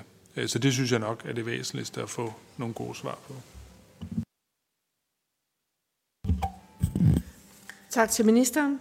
Så er der to spørger på listen. Først er det Peter Skorp, og derefter Mikkel Bjørn. Værsgo til Peter Skorp. Ja, øh, jeg vil lige fortsætte i, i sporet, som øh, Mikkel Bjørn var inde på, omkring de her tal, der viser, at øh, der er rigtig mange, øh, der ikke følger den her undervisning, som jo netop skulle være et af elementerne, når der er tale om kulturudveksling øh, i sådan en ordning, det er jo, at man, man så lærer sproget og, og følger undervisningen. Øh, og jeg, jeg hørte ministeren svare, men jeg hørte ikke ministeren fortælle, om man vil undersøge, hvad årsagen er. Der er jo forskellige gissninger, øh, også i den artikel, politikken har skrevet, på, hvad er egentlig årsagen til, at så mange ikke følger undervisningen. Men, men jeg synes jo, at nogen, nogen burde sætte sig ned og få det undersøgt lidt nærmere. Øh, hvad er egentlig begrundelserne for det? Og det er der vel kun, øh, det er vel kun ministeren og regeringen, der kan sætte det i, i sving. Og så vil jeg lige, og, og så derfor vil jeg godt bede om at få øh, ministeren til at gøre det. Det andet spørgsmål handler om, hvor regeringen egentlig står, fordi jeg kan jo så læse i artiklen, at Socialdemokratiet er imod au pair-ordningen fuldstændig. Øh, det, det er det, ordføreren siger i hvert fald, at den, den duer ikke, den skal afskaffes. Men regeringen vil ikke, vil ikke, er ikke imod, eller hvad?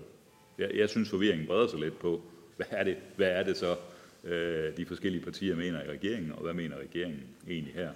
Altså enten vil man afskaffe, eller også vil man bevare ordningen. Ja, jeg spørger bare. Tak for det. Så er det Mikkel Bjørn. Værsgo. Tak for det. Ja, jamen, det var lige en opfølging på ministerens øh, svar øh, fra før, altså det her med, at, at øh, han tror ikke, at det sådan er øh, sprog, de sproglærere, der eventuelt skulle stå ud og undervise, at de, de har en opfattelse af sig selv som dem, der sådan skal har til opgave at registrere, om folk møder op og sådan noget. Men, men det er jo helt generelt sådan i vores velfærdssamfund, at øh, det ofte er øh, embedsmænd, også ofte på lavere niveauer, der i sidste instans skal registrere folks, øh, øh, folks øh, altså, om folk lever op til forskellige krav. Det kan være både være i forhold til beskæftigelse, i forhold til deltagelse på uddannelse, i forhold til øh, sprog og kriminalitet og alle mulige ting. Og, og, og, og de registreringer, som de øh, embedsmænd eller ansatte i staten i en eller anden udstrækning foretager, har jo konsekvenser længere hen af, af vejen, fordi at det, det er den måde, vi gør tingene op på. Øhm, så derfor så, så vil jeg godt gå lidt kritisk til ministeren i forhold til, jamen, synes ministeren ikke, at det, det ville være naturligt, at, at selvfølgelig uh, skal der foregå en eller anden form for registrering af, om folk rent faktisk deltager i den dansk undervisning, vi har vedtaget, at det er obligatorisk ikke at deltage i, men i hvert fald at betale til. Øhm, fordi altså, ellers giver det jo ikke rigtig mening altså have en obligatorisk betalingsordning til noget dansk undervisning, som halvdelen så vælger ikke at møde op til. Altså hvorfor skal det så overhovedet være obligatorisk? Det, det, altså det, at man har gjort det obligatorisk at betale på en eller anden måde, gør jo også, at det naturlige skridt vil være at gøre det obligatorisk at deltage.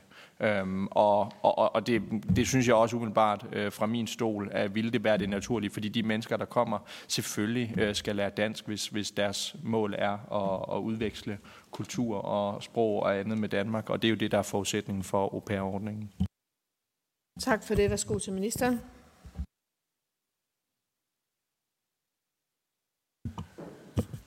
Ja, først vil jeg sige til, øh, til Peter Skub, der er lavet en undersøgelse for nogle år siden, 2019, gennemført Rambøl, en evaluering af au Der siger man, at den væsentligste årsag til, at folk ikke møder op, det er, fordi de har pligter i familien.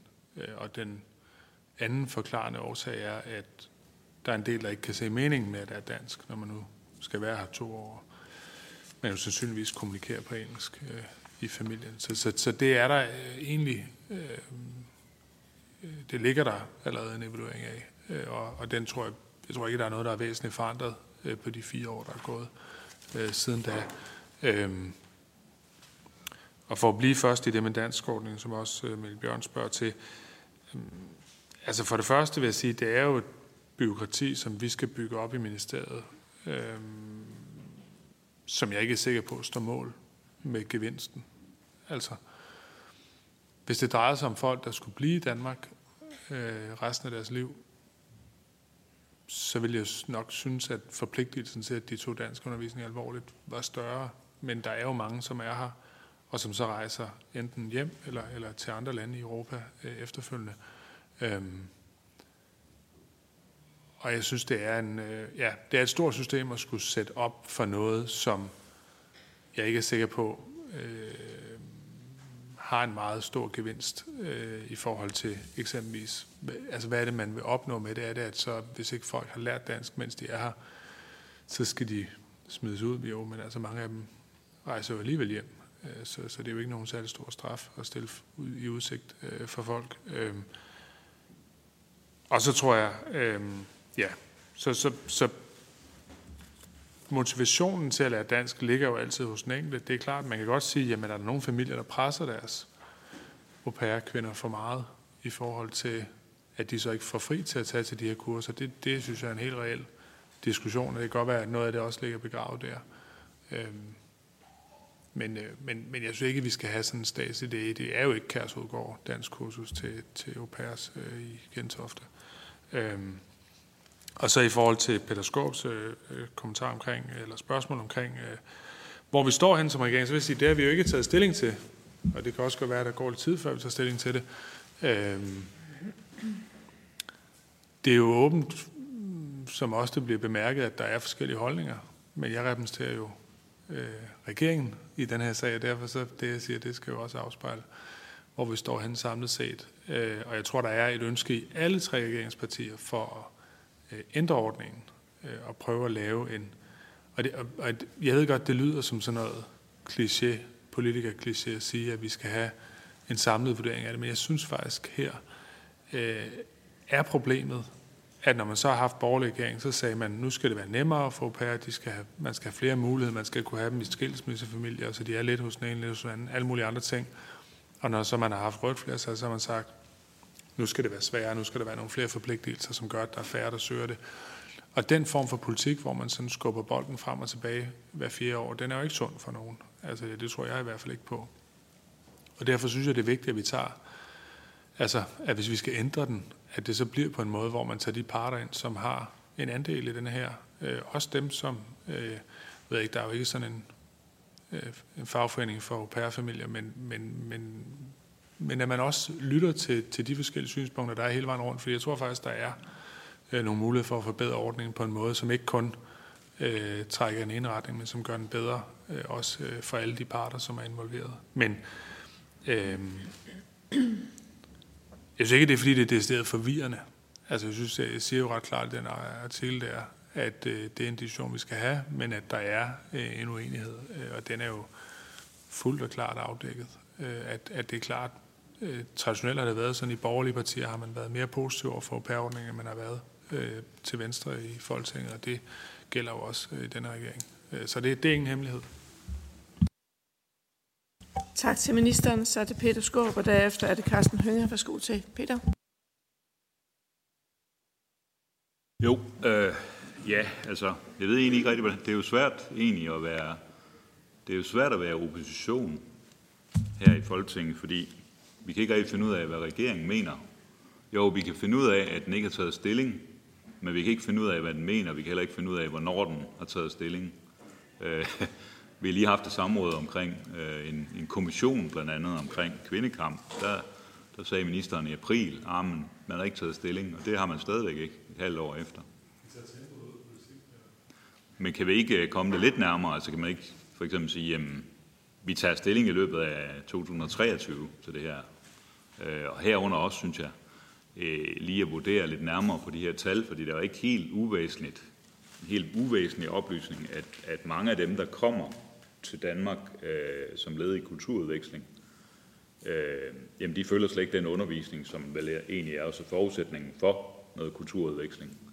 Altså hvis det var danskere, der tog til et andet land og, og skulle øh, være der som au pair, og det, kan der, det er jo nogle fine ordninger, som mange har prøvet igennem årene, så, så er det også meget naturligt, at man prøver at sætte sig ind i det sprog, der er i det land, man nu, man nu kommer til. Omvendt, hvis man kommer til Danmark, er det vel også en vigtig forudsætning for at finde ud af, hvad, hvordan man skal være sig her, at man sætter sig ind i, i sproget, og er ministeren ikke enig, enig i det? Tak for det. Værsgo til Carsten Hynge. Jamen, det er ikke helt nemt med den her regering.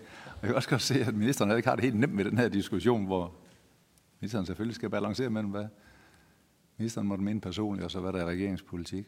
Men jeg hæfter mig alligevel ved den positive sætning, som ministeren sagde, at øh, der var muligheder for forbedringer, sådan overret.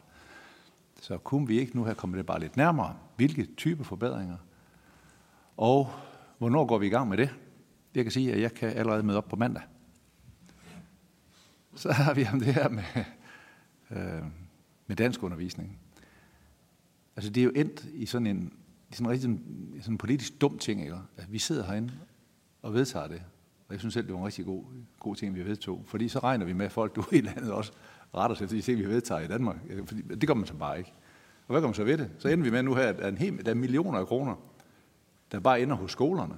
Altså, altså, det er med til at gøre det dyrere at have en au pair. Og det kan jeg så strengt taget godt lide. Jeg vil bare heller ikke penge. Hvis, hvis de alligevel ikke bruger ordningen, så ville det hellere have pengene gik til au pairerne. Som det er i dag, så er det bare en, et, et element i at fordyre det at have au pairs, fordi kun halvdelen benytter sig af det. Det duer jo ikke. Altså, det duer ikke, vi er i en situation, hvor vi vedtager noget, dengang vi vedtog det, tænkte, det her det bliver rigtig godt. Det gør, at der kommer mere kulturudveksling indover. Det gør, at man kommer tættere på det danske samfund. Og så kan vi bare nu konstatere, at det, det, det gjorde det så kun delvist. Og så må vi gøre et eller andet ved det. Altså, øh, enten sørge for, som Mikkel Bjørn siger, at de faktisk bliver fuld undervisning, eller vi må bare sige til hinanden, at det, det duer sig ikke, så er det ikke den måde, vi skal gøre det på. Som det er i dag, så er det bare nogle værtsfamilier, en hel masse værtsfamilier, der betaler rigtig mange penge til nogle skoler. Det er jo aldrig ideen i det. Men en, et ting kunne måske være, at man skal lave et bredere introforløb, så hvis det ikke lige er dansk. Fordi øh, der kan man jo godt forestille sig, at udover det med, at en del af dem bliver forhindret i at deltage, fordi at de har pligter i hjemmet, men andre kan jo godt have det resonemang, som ministeren også siger, hvad, være sådan en investering i det på længere sigt, sådan egentlig sprogundervisning, så kunne man kunne måske lave et bredere introforløb, fordi ikke fordi man skal bare til, til min lille, mine små undersøgelser sådan, øh, for, for dækkende for det hele, men jeg har alligevel, når jeg har været ude og snakke med de her au pairs, så har jeg haft nogle spørgsmål, jeg sådan har stillet dem under, altså bare sådan løst hen over bordet ved at spørge for eksempel, øh, og der er jo forskel på kultur, kultur er mange ting, så jeg har sådan spurgt bredt, hvad, har du nogensinde deltaget i en, jeg har nogensinde set en fodboldkamp? Der har endnu ikke noget. Og har du været til en festival i Danmark? Nej. Kan du nævne navnet på et dansk musikband? Typisk nej. Altså faktisk nærmest altid nej. Kan du nævne navnet på en dansk forfatter? Aldrig. Øhm, så tænk, har du set Vesterhavet? Jeg spurgte mig. Aldrig. Så tænkte jeg, okay, så jeg, jeg prøver sådan at spørge ind bredt til, hvad vil det sige det at opleve Danmark? Jeg synes jo, det er mærkeligt, især når man kommer derfra. Jeg gør, ikke har oplevet Vesterhavet, for eksempel. Det, jeg synes, at det, man, kan ikke, man kan ikke vide, hvad Danmark er, uden at have set det, tænker jeg jo. Man kan næsten heller ikke vide, hvad Danmark er, uden at have været til altså en koncert, en musikfestival, eller have været til en fodboldkamp, eller nogle af de danske bands, kan synge med på et par af deres sange. Så måske kunne det være sådan noget, der kunne være med til at gøre det. Hvis vi nu alligevel taler om, at vi ikke kan komme igen med at afskaffe ordningen. Øh, så jeg synes, det med dansk, det er i hvert fald bare ind i en, i en dum blindgyde for os alle sammen. Tak for det, og værsgo til ministeren.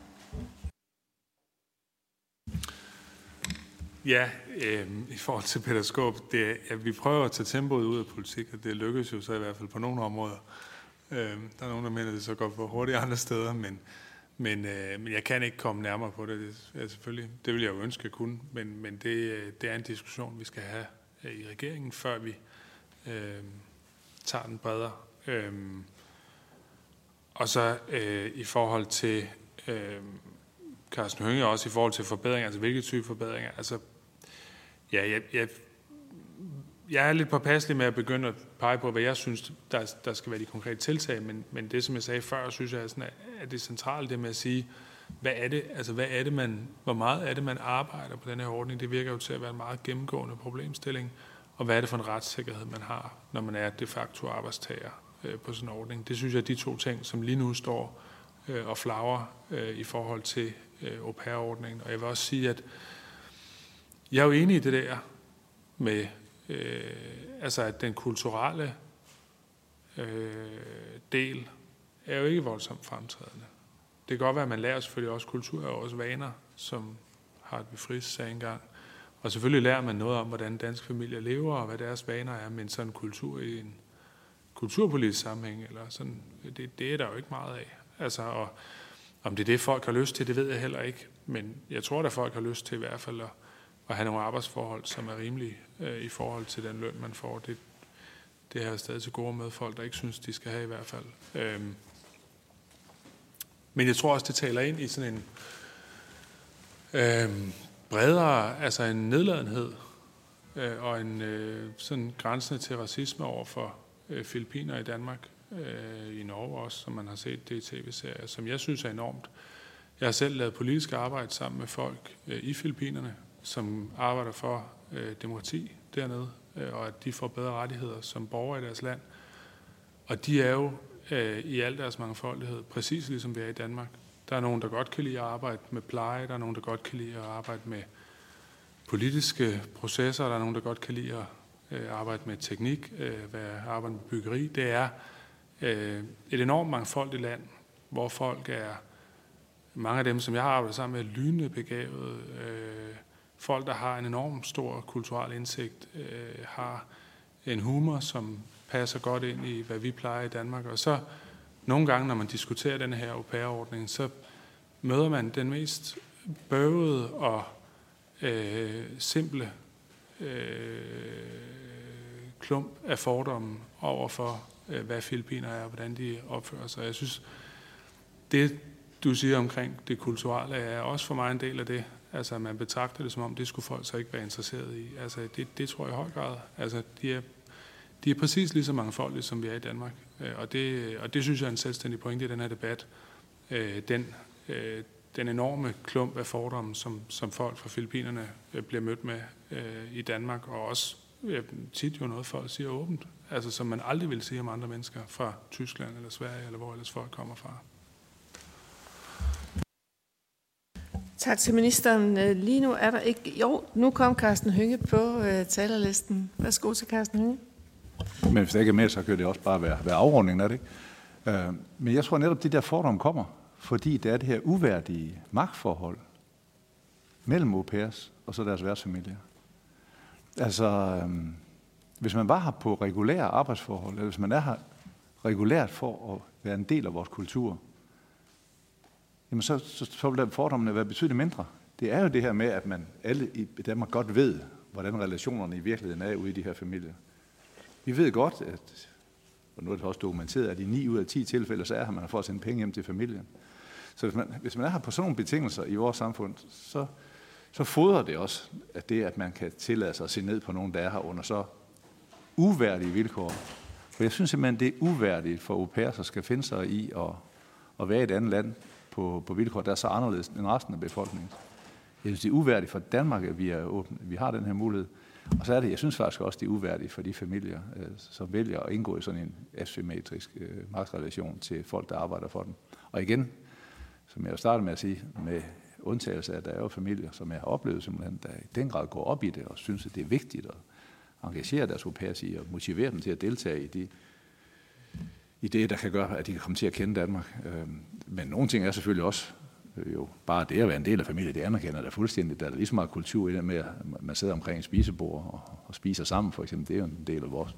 Det er jo bare også under opløsning ude i familierne, men altså, det er da også en del af det. Og, og det med, at man taler om politikere og magtmennesker i Danmark på den måde, som vi nu gør på, som, som bringer tingene ned på jorden. Ikke? Og det er da også kultur for Filippiner at opleve, at det er så måden, vi griber tingene an på. Men jeg tror, at det, det, det, det fodrer fordomme, at vi har accepteret, at der er folk i vores land, der lever på bunden af samfundet. På den måde på bunden i hvert fald. Altså, at, sådan, øh, jeg synes også, at au pairs, det er bare sådan et lille vindue ind til sådan et, verdens, sådan et, klasses, et verdensomspændende klassesamfund, hvor især der i høj grad filipiner, der må arbejde som au pairs, eller hotel, restauration, rengøring, øh, søfolk ombord på, på skibene, altså dem, der tager de, de hårde slæb, øh, og ikke kun i Danmark, men ordentligt i hele verden, at der er nogle bestemte nationer, der ligesom skal servicere resten af verden i det her klassesamfund på verdensplan, som jeg synes, au pair er en lille del af, men en del af, som vi så er, ligesom, øh, er, er, altså er ansvarlige for. Men altså, jeg ser frem til så jo i hvert fald på et eller andet tidspunkt, gerne på mandag, at få det indkaldt til et møde, hvor vi kan få snakke om det her. For jeg kan læse i medierne, at, at, at, at der er klart flertal af partier, der gerne vil diskutere. Og så kan vi finde ud af på de møder, hvor meget det så kan forandres. Men noget skal jo forandres, skal jeg forstå. Så lad os da komme i gang med det. Og tak for, at du mødte op. Tusind tak til samrådsspørgeren, og tak til ministeren for at være med i den her meget øh, nødvendige samtale om, hvordan vi kan forbedre forholdene for au pairs. Så øh, tak for et godt samråd. Tak til ministeren. Tak.